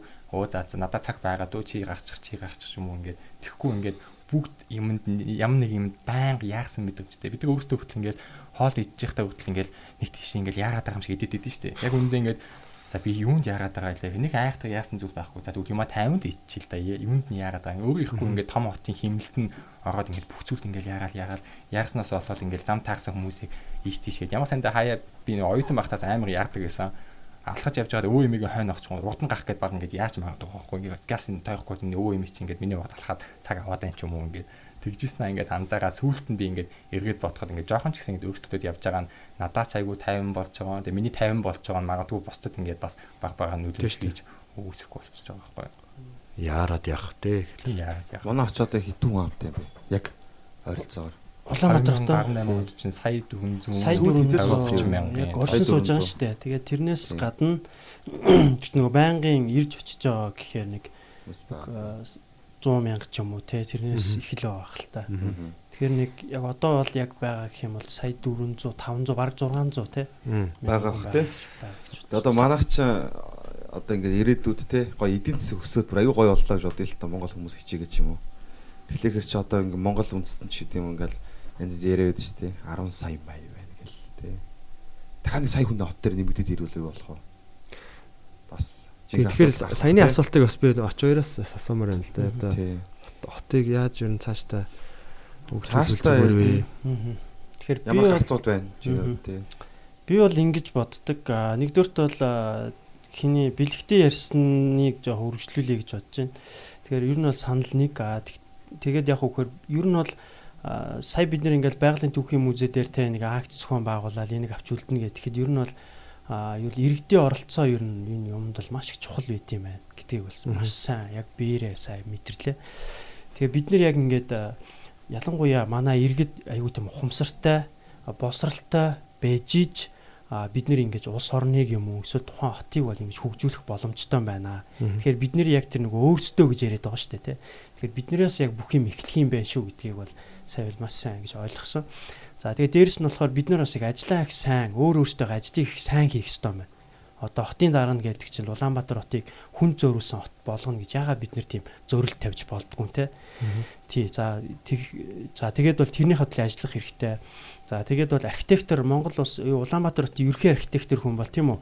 Улаанбаатар хотын энэ архитектурын юг одоо эвдэхгүй те. Гэхдээ энэ шинэ архитектурыг яаж энэ хуучинтаа зохицуулах уу гэдэг ч юм те. Тим зүйл ингээд хийх юм бол манай хотын архитектур бид хүндэгдэхгүй байхгүй хуучны тэр үн цэнтэй гэ тэ. Тэгээ тэр хүмүүс ингээ ажиллаа сайн хийх юм бол за дээрэс нь яг уу гэхээр Улаанбаатар хотын одоо нэг инженерийн те инженерийн одоо тэр дид үцсийг хийдэг хүмүүс нь тэнд нэг ухаалаг хандаад одоо Улаанбаатар хотод тэдэн хүн хамтаа байгаас дид үцсээ тэгж яах хэрэгтэй гэ те. Тэгээ бид нар яг уу гэхээр дор бүрнээл айгу ажиллаа сайн хийх хэрэгтэй байна. Тэгээ айгу л итгэвч дүүрийн театрын захирал нь тийм үү? Дүүрийн театрыг нураахгүй шинэ барилга яг барьж болно шүү дээ. Бид нэр шинэ барилга барихын эсэргүүцээгүй шүү дээ. Дүүрийн театрын барилгыг л бид нэр буулгахыг эсэргүүцээд байгаа болохоос шүү дээ. Гэдэг ч юм ингээд ямлээс хүн болгон бол ингэж ажиллаа бол яг өөртөөгөө хэмжээнд маш ихтгэл үнэмшилтэйгээр те. Тэгээ тэр нь яг үгүй тийм зөв ингэж хийх юм бол Улаанбаатар бот Монгол улс бол бид нар бол тийм чадвартай байна гэдгийг бол би бол маш сайн бол мэдэрч байгаа. Тэгээ тийм учраас яг үгээр ингэж хамтарч ажиллах цааш тийм хотын иргэн болох тал дээр бол бид нэр нэлээд ажилламаар юм байна. Ялангуяа манай нийслэлийн соёл урлагийн газраас бол хотын соёл, хотын одоо соёлын өвийг, иргэдийн соёлын өвийг дээшлүүлэх чиглэлээр бол нэлээд олон ажлуудыг юу хийх шаардлагатай байна гэж би бол харж байгаа. Тэгжиж бид нэр өнөөдөр энэ хотынхон тэр онцлогийг харуулах хэвээр. Дээр нь болохоор энэ аялал жуулчлалын газраас бол за уучлаарай би нөгөө хүмүүст нэг юу яагаад байгаа биш зүгээр миний өөрийн хувийн бодол шүү энэ бол. Би хүмүүсийн нэг ажлыг зааж байгаа биш. Аа альжуулсан газраас бол ялангуяа энэ хоттой холбоотой хотын энэ өвийг маш сайн сурчлах юм бол те эргээ тэргэр чи нөгөө хүмүүс хүмүүс хотынхоо өвийг хэр сайн танин мэднэ тэр хэрээр хотынхоо өвүүдийг хайрлах байхгүй. Тийм тэгэхээр Улаанбаатар хотоо анзаарч Улаанбаатар хотоо танин мэдснээр бид нар бол ер нь бол хотынхоо эзэн байх боломжтой байна л та. Би бол тэгжид ер нь бол хараад байна. Тийм тэгэхээр одоо яг энэ бидний одоо жишээлх юм бол сая тэр Японд чинь Жишээлх юм бол тэр нөгөө концерт бид маш энгийн байгаа шүү дээ. Манай Японы одоо ингээ гудамжаар явхад бол эмхтэй хүн аюулгүй байна гэж зүгээр юм зорилт тавьчих жоохоо. Энэ болохоор цаана маш том юм том агуулгуудыг тийш агуулж байгаа хгүй чи аюул эмхтэй хүн явхад аюулгүй байна гэдгийг чинь те. Токиогийн хаанч авсан аюулгүй байна. Тий аюулгүй байна гэдгийг тийм үг гаргачихж байгаа дээ. Тэр яг тэрэн шиг бидний бас тэр алсын хараа бидний тэр зориг те тэрэндээ хүрэх байгаа тэр юунууд маш юм тодорхой байх хэрэгтэй байхгүй. Тэгвэл өнөөдөр бид нар яг яах гээд байгаа юм те. Нэг улс төрч гарч ирээд, нэг ерхий сайд гарч ирээд Улаанбаатар хотын энэ барилгуудыг чинь буулгана гэчихээр манай хотод дуурчдахгүй байгаа байхгүй. Тэ? Хотын доршод юу ч хэлэхгүй шүү дээ. Ерхий сайдын талд ороод байгаа юм уу? Бидний талд ороод байгаа юм уу? Одоо тодорхойгүй шүү дээ. Тэгэхээр бидний яг юу талд дуураагүй учраас бид нэр ерхий сайдын талд байна гэж үзэж байгаа хот те. Тэгэхээр бид нар чинь бас хотынхоо эсрэг засгийнхаа эсрэг байгалийн дүүхийн музей дээр акц хийж гин гэсэн үг шүү дээ. Эн чинь бол те. Тэгэхээр эн чинь айгүй тийм харамсалтай байхгүй юу? Бид нар чи өөрийн гэсэн тийм ихтгэл үнэмшилгүй штэ. Тэр юу эднэр нь те. Үнцүүдэд хамгаалах тийм тогтолцоо тийм юм байхгүй штэ те. Тэр ингээд том дарган дуугарчлаа бид нэр одоо баг юу гоо гэдэг ч юм уу те. Тэгээ өчигдөр бас нэг охин миний Facebook дээр бас нэг байдаг найз аа нэг охин тэр юун дээр байгалийн түүхийн музейн гадаа аа бас хүмүүс цугларсан байлээ. Тэнд очиод байжсэн чинь тэр охин шууд цагдаа дээр авчиад дуудаад яасан баахгүй. Ер нь бол одоо баг яасан юм те. Ер нь үг хэлэх хэрэгчлөөгүй л байгаа гэсэн юу болчихж байгаа байхгүй. Тэг яг тий яг нөгөө үн цэнцэнтэй зүйлээ хамгаалъя яа гэсэн хүмүүсээ ингээд бас дарамтлаад байдаг те. Тэг манайх ч яг ямар улс юм бэ? Нөгөө хүмүүнлэг арчилсан нийгэм мөн үү хэвээрээ юу? Яг юу болоод байгаа юм те? Жохон дарангуйлалтай санагдсан. Тий тэгэхээр яг ийм асуудал гарч ирэхээр өөрөөр хэлэх юм бол бид нар нөгөө нэг юм засгийн газрын эсрэг ч юм уу те тодорхой нэг юм институцийн эсрэг тэнд нэг айгүй тийм эрх мэдэлтэй институцийн эсрэг иргэд ингээд дуу хоолойгоо нэгтгэх юм бол тэрийг яг хамгаалдаг одоо юу нь яг юу юм бэ те? Газар нь яг юу юм бэ гэдэг нь айгүй тодорхой эрхийг те? хамгаалдаг газар тий өөрөөх юм бол тэр чинь нөгөө цагдаа цагдаа болохоор одоо яг ямар үүрэгтэй байгаа бэ гэдэг нь бид нэр айгүй тодорхойгүй штэ. Тий иргэдийн төлөө бол ер нь баг биш биш биш штэ. болчих гээд штэ. Уг нь бол цагдаа чинь бол яг үхээр тэр нэг үүрэг нь бол иргэдийг хамгаалах штэ. Тий. Бид нэр сахиулах иргэдэг тэнд очиж байж байгаа хамгаалаа байж байгаа штэ. Энэ хүмүүс одоо хин нэгний одоо тийм эрх мэдэл юунд нь ингээд өртөжөх үе те халдлаганд тий халдлаганд өртөжгүй гэтэл яг үгээр тэр хүмүүс нь зүгээр одоо цагдаатайгаа нийлээд те цагдаа нь тэр хүмүүстэйгээ нийлээд ингээд тэр хүмүүсийг баривчлаа аваач явж байгаа хүч хэрэгжилж байгаа гэсэн үг л та. Тийм бол хүч хэрэгжилж байна. Тий хүч хэрэгжилж байна гэсэн ойлголт болоо явчихж байгаа юм л да. Тэгэхээр бид нар ч одоо нөгөө нэг юм 30 жилийн те тэр ардчлалын тэр үр дүн чинь өнөөдөр яг яаж гараад байгаа юм бэ гэдэг чинь бас бид нэр ярих л юм ас. Энэ голом юм сайжруулах те энэ юмнуудаас хийх шаардлагатай болов л гэж хараад байгаа юм л да. Тэгээ Монгол улс чинь хүн амын 60% нь залуучуудтай айгүй тийм залуу улс байгаа байхгүй. Тэгэхээр магадгүй яг хугацаа шаардах ч гэсэн одооноос ингээд баг баг ингээд алхмууд авбал магадгүй ирээдүйд илүү сайн илүү тийм хөгжилтэй нийгэм лөө авчих юм илүү. Тэгээд бидний тийм бас нэг ботсон ингээд аа хүүхдүүд багасаа яг тийм түүхийн зэгцтэй цогц тийм боловсрол эзэмшээгүйгээс болоод ингээд бас хотынхаа түүх босод зүйлсийг сайн мэддэг юм байна гэх. Тэгээд lab 2 гээд аа тийм хот төлөвлөлтийн think tank тийм байгууллагаас бидтэй холбогдоод lab 2 тийм lab 2 lab 2 тийм холбогдоод хэдүүлээ хамт ингээд 10 жилийн хүүхдүүд ингээд түүхийн хичээл авцгаая гэдэг. Тэгээд Улаанбаатар музей тэгээд lab 2 тэгээд манайх манай төслийг нийлээд бас одоо ингээд 10 жилийн хүүхдүүдээр явж бас тийм хотын түүхийн хичээл бас авах гэж байгаа. Тэн дээр бас хобби сургууль ихний ээлжинд төвшөгдсөн явж байгаа. Тэгээд цаашаа сургуулиудтай холбогдох холбогдох гээд бас явж байгаа. Тэн дээр магадгүй нөгөө подкаст сонсож байгаа хүмүүс бас бид нарыг тийм их сургуулиудтай бас холбож өгөх бол бид нар бас нээлттэй шүү яг ийм ажил хийж байгаа шүү гэдэг бас. Төв төв. Тэрийг бол бүр ерхий боловсролын юунд бас тий оруулах хэрэгтэй байхыг одоо хотын сургуулиудад бол тий оруулах хэрэгтэй. Ер нь тэгэл Монголын түүхстэй энэ чинь тэр чигтэл Улаанбаатар хот чинь Монголын бас түүхийн томоохон хэсэг. Аа тэгээд саяны нөгөө юун дээр бас хэлмээр санагдлаа одоо чинь за нэг иргэн ягаад засгийн газрыг шүүхт өгч болохгүй юм бэ? Тэгээд тий болно шүү дээ. Тийм ирэх бол байгаа шүү дээ. Манай шүүх засаглал үнэхээр л яг шүүх засаглал муу юм бол тий яа шүүхт өгж болдог байхгүй юу? Тэгэхээр яг тэрийг хамгаалдаг, иргэдийн эрх ашигыг хамгаалдаг тийм хуульчд хуульчдын юу байх хэвээр баг байх одоо тий аа байж юмар байна. Энэ яг хүний эрх юу гэдэг хүн одоо яг тэр яг шодрог ус юм болоод байвал тэрийг иргэн тэрийг шүүхт өгж болох тийм юу байх хэвээр. Тийм сая байрлал зохицуулдаг гэж тэрийг шүүхт өгөөдөө шүүхтийг очоод ялагдсан дээ. Тэгэхээр яг хуу саяны энэ байгалийн түүхийн музей дээр явж байгаа наагч болохоор яг хүмүүс өмнө тэгж яриад хэвлэл мэдээлэл ч юм уу манай шүүх болохоо байцлаа энэ төр гэ тэ. Тэгэхээр бид нар бол сая яг одоо өөрсдийнхөө одоо яг энэ одоо биеэр гэх юм уу эсвэл одоо яг энэ жишээгээр тэрийг мэдэрсэн л дээ. Юу гэхээр анхан шатны шүүхтэр одоо бид нар чинь засгийн газрын эсрэг юу гаргасан штэ. Гомдол гаргаад яг бид нар гэдэг нь одоо энэ нэг төрөмс байгууллага тэгээ бид нартай ингэж хамтарч ажиллая гэ. Тэгээ тэр төрөмс байгууллага шүүхт шүүхт гомдол гаргасан баггүй. Тэгээ байгалийн түүхийн музейг авч үлдээ гэ. Тэгээд тэн дээр нь болохоор яг үхээр юм шинжээчд шинжээчд томлоод тэгээ байгалийн түүхийн музей одоо яг үнэхээр нуух гад байгаа мó үгүй юм уу гэдэг шинжээс томлно гэсэн байгаа байхгүй. А тэгээ тэр нь дараагийнх нь одоо шүүх хурд товлогдоогүй байхад засгийн газар гомдол гаргаад одоо бидний эсрэг гэсэн үг шүү дээ гомдол гаргаад яасан гэхээр энийг бол буулгамаар байна гэх. Тэгээд тэр шүүх хурлын болонгууд яг үхээр тэр шүүх хурл бол яг тэр нөгөө асуудлаас асуудлаа биш өөр тэрнээс бүр давсан асуудлыг шүүхэрээ шийдчихэж байгаа байхгүй юу. Тэгээ бид нэрийг яг шүүхийн процесс яг яг эрүүл процесс явагдаагүй юм шиг. Яг эрүүл процесс ерөөсөө явагдаагүй байхгүй юу.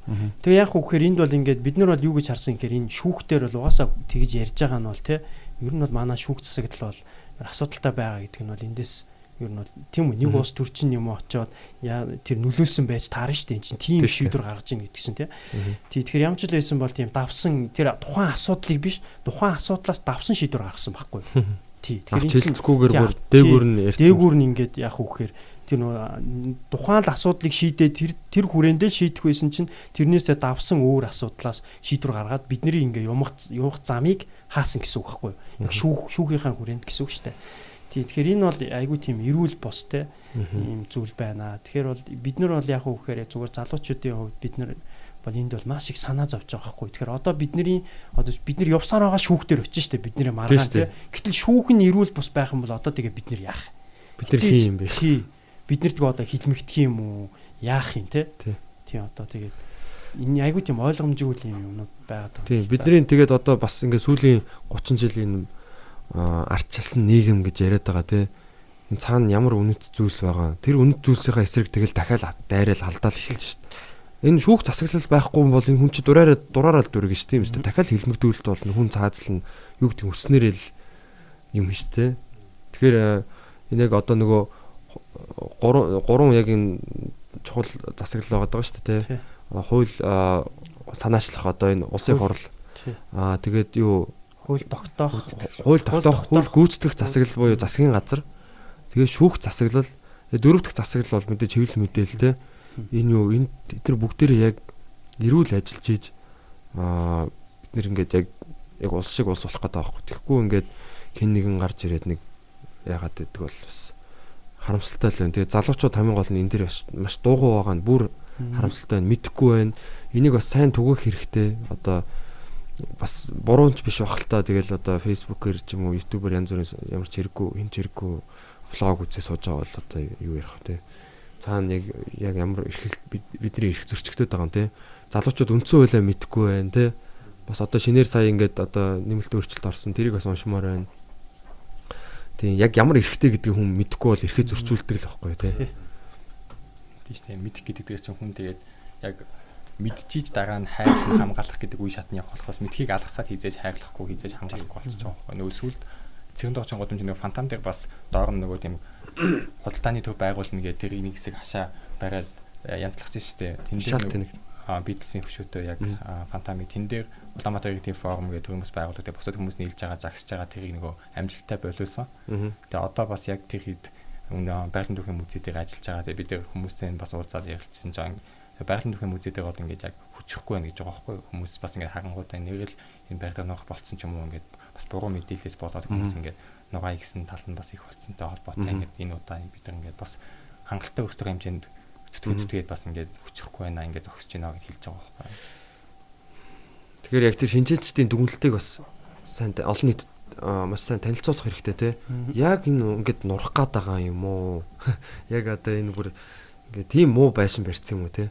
Эсвэл яг яг өөр ямар шалтгаан байна гэдэг бас. Тэгээ ерөөхдөө байгалийн музей дээр чинь мэрэгжлийн хэлтийн 3 дүгнэлт гарсан байт юм байлээ. Тэгэхээр нэг ч дүгнэлтэн дээр нь энийг буулгаж болно, ашиглалтын шаардлага анхаа болцсон гэсэн тийм дүгнэлт гараагүй байхгүй.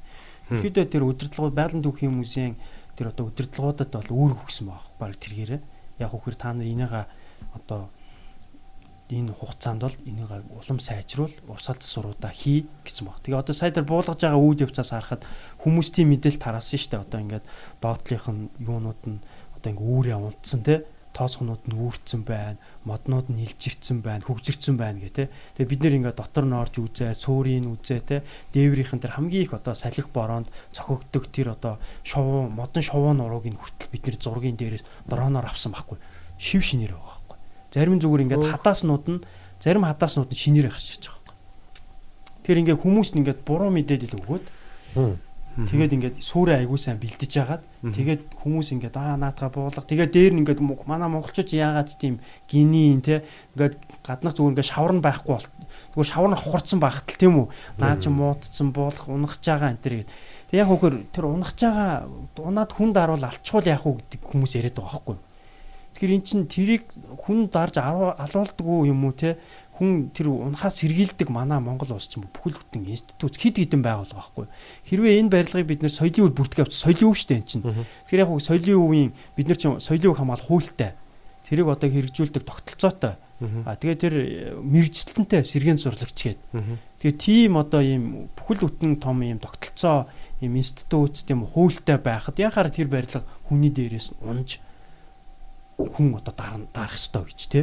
Тэр хэрвээс бид нар цолын үед бүртгээ авцсан яг тэргээр ингээ хамгаалаад явах юм бол эний чинь юм. Ерөөсөл ингээл ихчлүүлээл ягаад сэргийн зурлал хүчтгээл явах ёстой байхгүй. За за тэгээд юу ч гэсэн одоо манай хоёр зочны маань хэрэгжүүлж байгаа одоо энэ тэ танаа багийнхны Улаанбаатар музей төслийн аа юу одоо энэ яриагаар хэдүүлээ яриагаа өндөрлүүлээ тэ одоо Улаанбаатар музей аа одоо хүн болгон бас мэддгүй байлаа хаана байдаг энэ бүхий өргөний хаана байдаг тэ аа музейн одоо одоо бидний энэ саяны одоо хандив босголтын босгосон тэр тоглолт маань болохоор яг дотор засалт нь гэдэг байгаа тий. Дотор засалт нь байгаа. Аа тэгээд бас цаашдаа юу яаж яаж өөрчлөгдөх, яаж одоо сайжруулах тийм төлөвлөгөөнүүд байгаа вэ? Энэ одоо төслийн үр дүн бас ямар болох вэ? Тий. За энэ дээр бас би нэг хідэн тодорхой бас мэдээллүүдийг хүрхгүй бол бас хүмүүс зарим хүмүүс бас буруу ойлгоод тэгж магадгүй. Тэгэхээр энэ Улаанбаатар хотын музей төсөлөг энэ явж байгаа зөрг сангийн те залуучууд тэнд хөтөлбөрт хамаарсан залуучуудын санаачлан явж байгаа энэ төсөл бол зөвхөн манай музейн дотор талын л тэр одоо нэг үзүүлгийн тархим гэж ярьж байгаа. Тэрний одоо засвар шинжилтэй холбоотой юм төсөл байгаа. За музейн гаднах одоо музей музейн барилга маань өөрөө түүхэнд урсгал буюу улсын хамгаалтанд байдаг. Одоо хамгийн дээдлийн хамгаалтанд тийм зэрэгэлтэй юм барилга байгаа. А тэрнийг бол одоо сэргээн цэцэрлэг талаар хотын захиргаанаас бол одоо анхаарад энэ 19 онд 2019 онд бол 76.4 сая төгрөг манай музейд бол өгсөн. Ингээд яг үхээр тэрэндээс бол тендер зарлаад тэгээ музейн барилгыг одоо сэргээн сурлах тэр зураг төсөл нь бол энэ жил ингээд тендер зарлагтай компани шалгарцыг хийгээ явж байгаа маа. Тий. Тэгэхээр яг үхээр ингээ хот дэмжихгүй байгаа учраас ингээ өөр төслүүд гарч ирээ нэг хийж байгаа гэсэн зарим хүмүүс бол манай ялангуяа манай дарга нар те тэгж ойлгоо та нарын ягаад дивднэр дэмжиж байх чинь ингээд байгаа юм бэ гэж одоо магадгүй. А манайх бол ягаад энэ төслийг ингэж зөрөг сангийн залууч хийгээд байгаа юм гэхээр бид нар нөгөө жилд бидний яг тэр нөгөө урсгал завсарт өгж байгаа мөнгө нь 2хан сая байхгүй юу?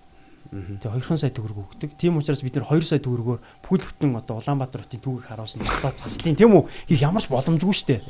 Сар хаваалт 200 тий сар хаваахаар сар хаваахаар 200 сая төгрөг шүү дээ энэ чинь. 200 өрөхгүй шүү дээ. Тий 200 өрөхгүй 100 180 мянган төгрөг тий мянган төгрөг тий. Тийм учраас бид нэр энэ төслийг ингэж зөрөг сангийн залуучууд санаачлаад ингэж хийж байгаа шүү гэдэг бас хэлэхгүй болохгүй байхаа гэж. За дээр нь болохоор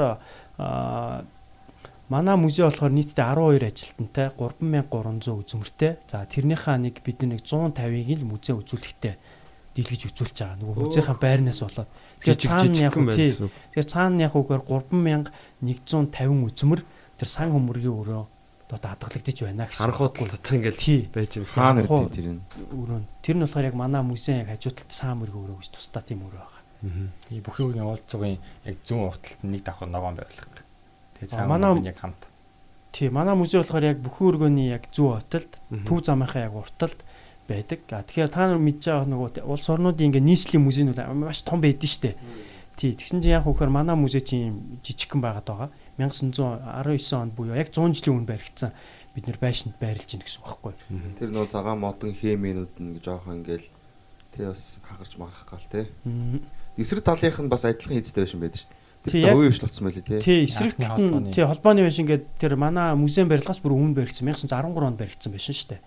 Тий, тэгээд тэр байшин бас харамсалтай. Яг үхээр а Улаанбаатар хотын өмчлөл байжгаад тэгээд тэр чинь баг хууль бусаар хувийн өмчлөлд шилжчихсэн байдаг. Тэгээ одоо тэнд чинь тэр чинь нөгөө нийслэлийн хамгаалтанд байдаг. Тэгээ дээр нь тэнд чинь болохоор ресторан, дэлгүүр, бекери а дээр нь болохоор тэнд чинь тамхи зарж гин, арх зарж гин те Тэгэхээр биднэрт яг хөөхөөр соёлын нэг бөөрөнд нь залгаад бүр буудал. Тий цаана бүр залгаад буудал хийсэн нэг залгаа шүү дээ. Буудалтай. Тэр эн чинь бол яг хуулийнхаа дагуу бол болохгүй л дээ. Соёлын хэмээл хуулийнхаа дагуу бол ерөөс огт байжлахгүй. Тэр өшөлтөд нурах юм уу гадныхын өөрчлөлт хориотой тий. Хориотой. Дотор доторхын л өөрчлөлт хүмүүс ингээл үйл ажиллагаа болоод тий. Доторхын л өөрчлөлт. Тэгэхээр үйл ажиллагаанууд нь ч хориотой байхгүй юу? Хуулаараа. Тэгээ та бус үзмөрүүдээ одоо ямар нэг бодол Тэг яг одоо музейн энэ нөгөө нэг шинэ барилгыг яаралтай барихгүй бол манай музейн саам мөрөгдөх тэр үзмрүүд улам л муудаад байгаа байхгүй юу? Тий ягаад тэгэхээр тэр чинь нөгөө стандартын бус орчим тэгээ дээр нь маш жижигхэн зайд одоо энэ өрөөнөөс жижигхэн бидний юм тэр 3000 хэдэн зуун юуг хадгалж ийн гэсэн үг байхгүй юу? Тийм үү? Тий одоо ойролцоогоор бид нар нэг Манад хэдийн тавих юм уу? 20 м 20 20 хэдэн милли- метр квадратт штэ. Мгм. Тэгээ та нар бодоод үзлээ. 20 20 м квадрат талбайд бид нар бүхэл бүтэн Улаанбаатар хотын одоо түүхийг харуулсан үзмрүүдийг хадгалж ийн гэж байгаа юу? Тэгээ бид нар чинь 1963 оноос хойш музейхаа барилгыг барина гэж хөөцөлж байгаа юу? Оо 63 оноос хойш. 1963 оноос хойш шүү. Тэг өнөөдөр ч одоо Үе он үеийн дарга нар тий. Үе үеийн чи хэдэн ч дарга одоо 10 хэдэн даргын үед амжиж штэ. Тэгээ одоо л бид нэр шийдэж өг- өгөхгүйд ингээд юм дуншаад л байна л та. Гэтэ шийдэгдэнэ гэдэгт бол итгэлтэй байна. Тэ одоо а 20 онд бас ингээд гой гой гой одоо гой гой ч гэдэг одоо энэ музей маань сайхан гой сүндэрлээ те. Дотроо бүх үзмөрүүд нь ингээд олон нийтэд дэлгэгдээд манай хотын иргэд маань хотын иргэдээс гадна гадна дотны зочид гийчд маань бас Улаанбаатар хотын түүхийн талаар түүх соёлын талаар мэдлэгтэй болж аваад аа тэгээд энэ түүх соёлыг бас ойлгоод хайрлаа тий. Тэгээд ингээ Улаанбаатар хот хотыг ингээд бас хайрлан хамгаалах тийм сэтгэл төрөх баха гэдэгт бол итгэлтэй байна. Тэгээд та бүхнийхээ бас тий ажил үсэд бас амжилт хүсье. Аа тэгээд манай яг одоо энэ подкастыг сонсож байгаа үзэж байгаа залуучууд маань бас яг бидний энэ доор яг энэ видеоны доор тэгээд энэ тайлбар дээр нь бас үе дамж дамжих өв Өв соёл өв соёл төрийн бас байгууллагын юу банкны дансыг нь бид нар байршуулсан та бүхэн ч гэсэн яг сэтгэлээрээ одоо хотынхаа түүх соёлын төлөө бас хандив өргөөрэй. Тэгээд энэ бүх одоо орсон хөрөнгө бол руу зориулагдсан тэр засварын ажилд бол зориулагдах байгаа. Тэгээд та хоёроо бас их бахархаж जैन те сайхан мэдээллүүдийг өнөөдөр хүргэлээ. Савчкомен айгу үзэгцтэй тайлбарлалаа. Тэгээд бид хэд а та хэд хүсвэл бас илүү мэдээлэл авахыг хүсвэл Улаанбаатар музейн манай төслийн Facebook page page рүү ороод бүх мэдээллүүдийг аваад Савчкогийн ярьсан танхим цаанаага фонд эдгээс ямар хөө байдалтай байгааг зургууднаас манай Facebook page дээр бас эднэрийг авч үзээс ямар хөө байдалтай байгаа яаж сайжруулах ч байгаа зэрэг нь харж болно. Тэгээд бас яг энэ ташхам дэлгэндүүлээд бас UB comedy та хэдийг бас ингээд манай сая хагасны үйл ажиллагааг дэмжиж хамтарч ажилласан бас баярснаа илэрхийлье. Бид нэг анх дөнгөж төслөө ингээд эхлүүлэл явж байхдаа тоглоомын хоорондоо ярьчихсан байхгүй юу? Улаанбаатар гэсэн нэртэй байгууллагатай холбогдоод тусламж хийгээд Улаанбаатар музей чинь чи Улаанбаатар гурил хийж болно. Яс юу гурил авлаа гэдээ одоо бид юунд ашиглаж болох вэ? Тоглоомоо хийжсэн байхгүй? Тэгээд гинт UB comedy Улаанбаатар comedy гэдээ холбогдоход та яд шууд 100% хөтөнчүүд ямар гой санаамыг газ игээд уулзээгээд айгүй хугацаа хугацаанд ажил болгоод ингээд 200 хүмүүс цуглаад бас шууд дамжуулалтаар хамгийн дээдлээ 5000 хүмүүс бас шууд үзээд Нийт ингээд 66 мянган үзсэн билээ. Тэгээд тий маргааш одоо лайв стрим имэнэс бичлгүүдээ хүлээж аваад тэгээд тэрийг ингээд гоё юм яг хэсэгчлээд хамгийн гоё хэсгүүдийн тастаж аваад одоо ирсэн тусгай зочдтой гоё одоо манай очкогийн танилцуулга тэр одоо юунуудыг бичлгүүдийг нэг нэгээр нэгээд юун дээр аплод гэх юм UB comedy-гийн манай энэ сувгаар тэгээд тэрэн дээр бол яг тэр дан- данс центр бол бүгд явна. Та бүхэн үзээд бас тий Улаанбаатар хотынхаа өв соёлд бас нэмэрлээрээ нөгөө нэг зүйл нэмж хэлэхэд нөгөө шууд үзэж байхад би яг нөгөө эдрэгийн хэсэгтээ харж байсан чинь 5000 гэж байсан аахгүй 5000 гоо шууд үзэж байгаа ингээд тэгээд нөгөө нэмж хэлэхэд хүмүүс ингээд мөнгө танд өгж байгаа нь багдахгүй тий. 5000 хүн нэг хүн зүгээр 1000 төгрөг шилжүү 500 төгрөг автобусны 500 төгрөг шилжүүлэхэд л 5000 хүнээс ч 200 500 босоод байгаа байхгүй тий Тэгээ нэг талаас ингээд олон хүн оролцож байгаа юм чи яг хүн болгоны оролцоо чухал гэдгээр музейн жилийн нөгөө урсгал зардлын мөнгөс тийм мөнгө болж байгаа. Тэгээ 500 төгрөг гэдэг чинь. тий. Тэгээд тий- хамгийн бас миний яг одоо яг ягаад бас одоо манай хамт олон би одоо хамт олонно төлөөлөд ярьж байгаа шээ ягаад одоо энэ төслийг бас дэмжих болсон бэ гэхээр нэг нэг өдөр бид нар ч гэсэн түүх болно тий Тэгээ бид нар тэгэхэд биднийг нураагаад ингээд яах вэ? Одоо мартах уу тий Тэгэхээр бид нар ч гэсэн араа бас бодож байгаа байхгүй.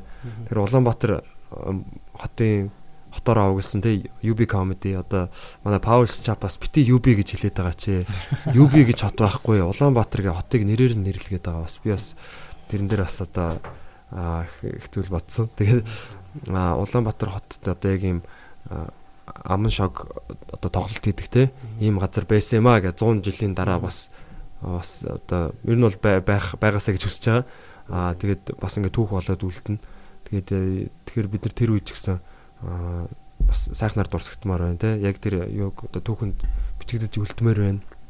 Тийм учраас бид нар одооноос түүхээ бас ер нь хайрлж хамгаалж явах хэрэгтэй юм Бид нар түүхийг одоо хамгаалахгүй бол одоо түүх ч гэсэн биднийг хамгаалахгүй байж магадгүй тий. Харин тэг яг нөгөө кинон дээр нэг сэтгэл хөдлөх мөч гэж байдаг шүү дээ. Яг гол дүүгэн сэтгэл хөдлөлтөг шиг. Яг бататай уулзаад юм ярьж байгаа бата ягаад дэмжиж байгаа шалтгаанаа сайн тайлбарсан байхгүй. Бид хэд бас Улаанбаатар хотоогоо угс UB comedy тэгээд Улаанбаатар хотынхаа түүхийн музейг ингэж засаад тэгээд бидний бас ингэж нэр түүхэнд үлдээсэй гэж бид хүсэж чинь бид түүхтэй өнөө оруулмаар нэг хитийг би ингэ сонсоод бас миний сэтгэл сайгүй хөдөлж исэн. Тэгээд яг хүн болгон яг ийм байгаа дараа нь ингээд дуусахад хотынхоо түүхийн музейг тэг бусад музей ингээд хамгаалах хувь нэмгээ оруулсан гэдэг чинь ингээд бас хотынхоо нэг хэсэг болоод хотч бас тэг хүнийхээ нэг хэсэг болоод ингээд уусч байгаа гэдэг чинь бас аюу гоё баггүй юу Тийм ээ. Би дуусаж байна.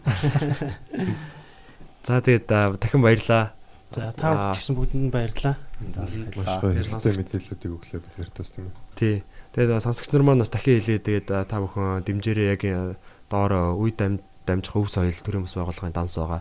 Тийшээ аа нэг те нэг 5 5 5 дахгүй 10 10 дахгүй те сая сая дахгүй тэгээ нэг сайхан тий хандаа өргөөрэй гэж хэлмээр байна. Тэгээд та та бүхнийхээ ажил үйлс дамжилт хүсье.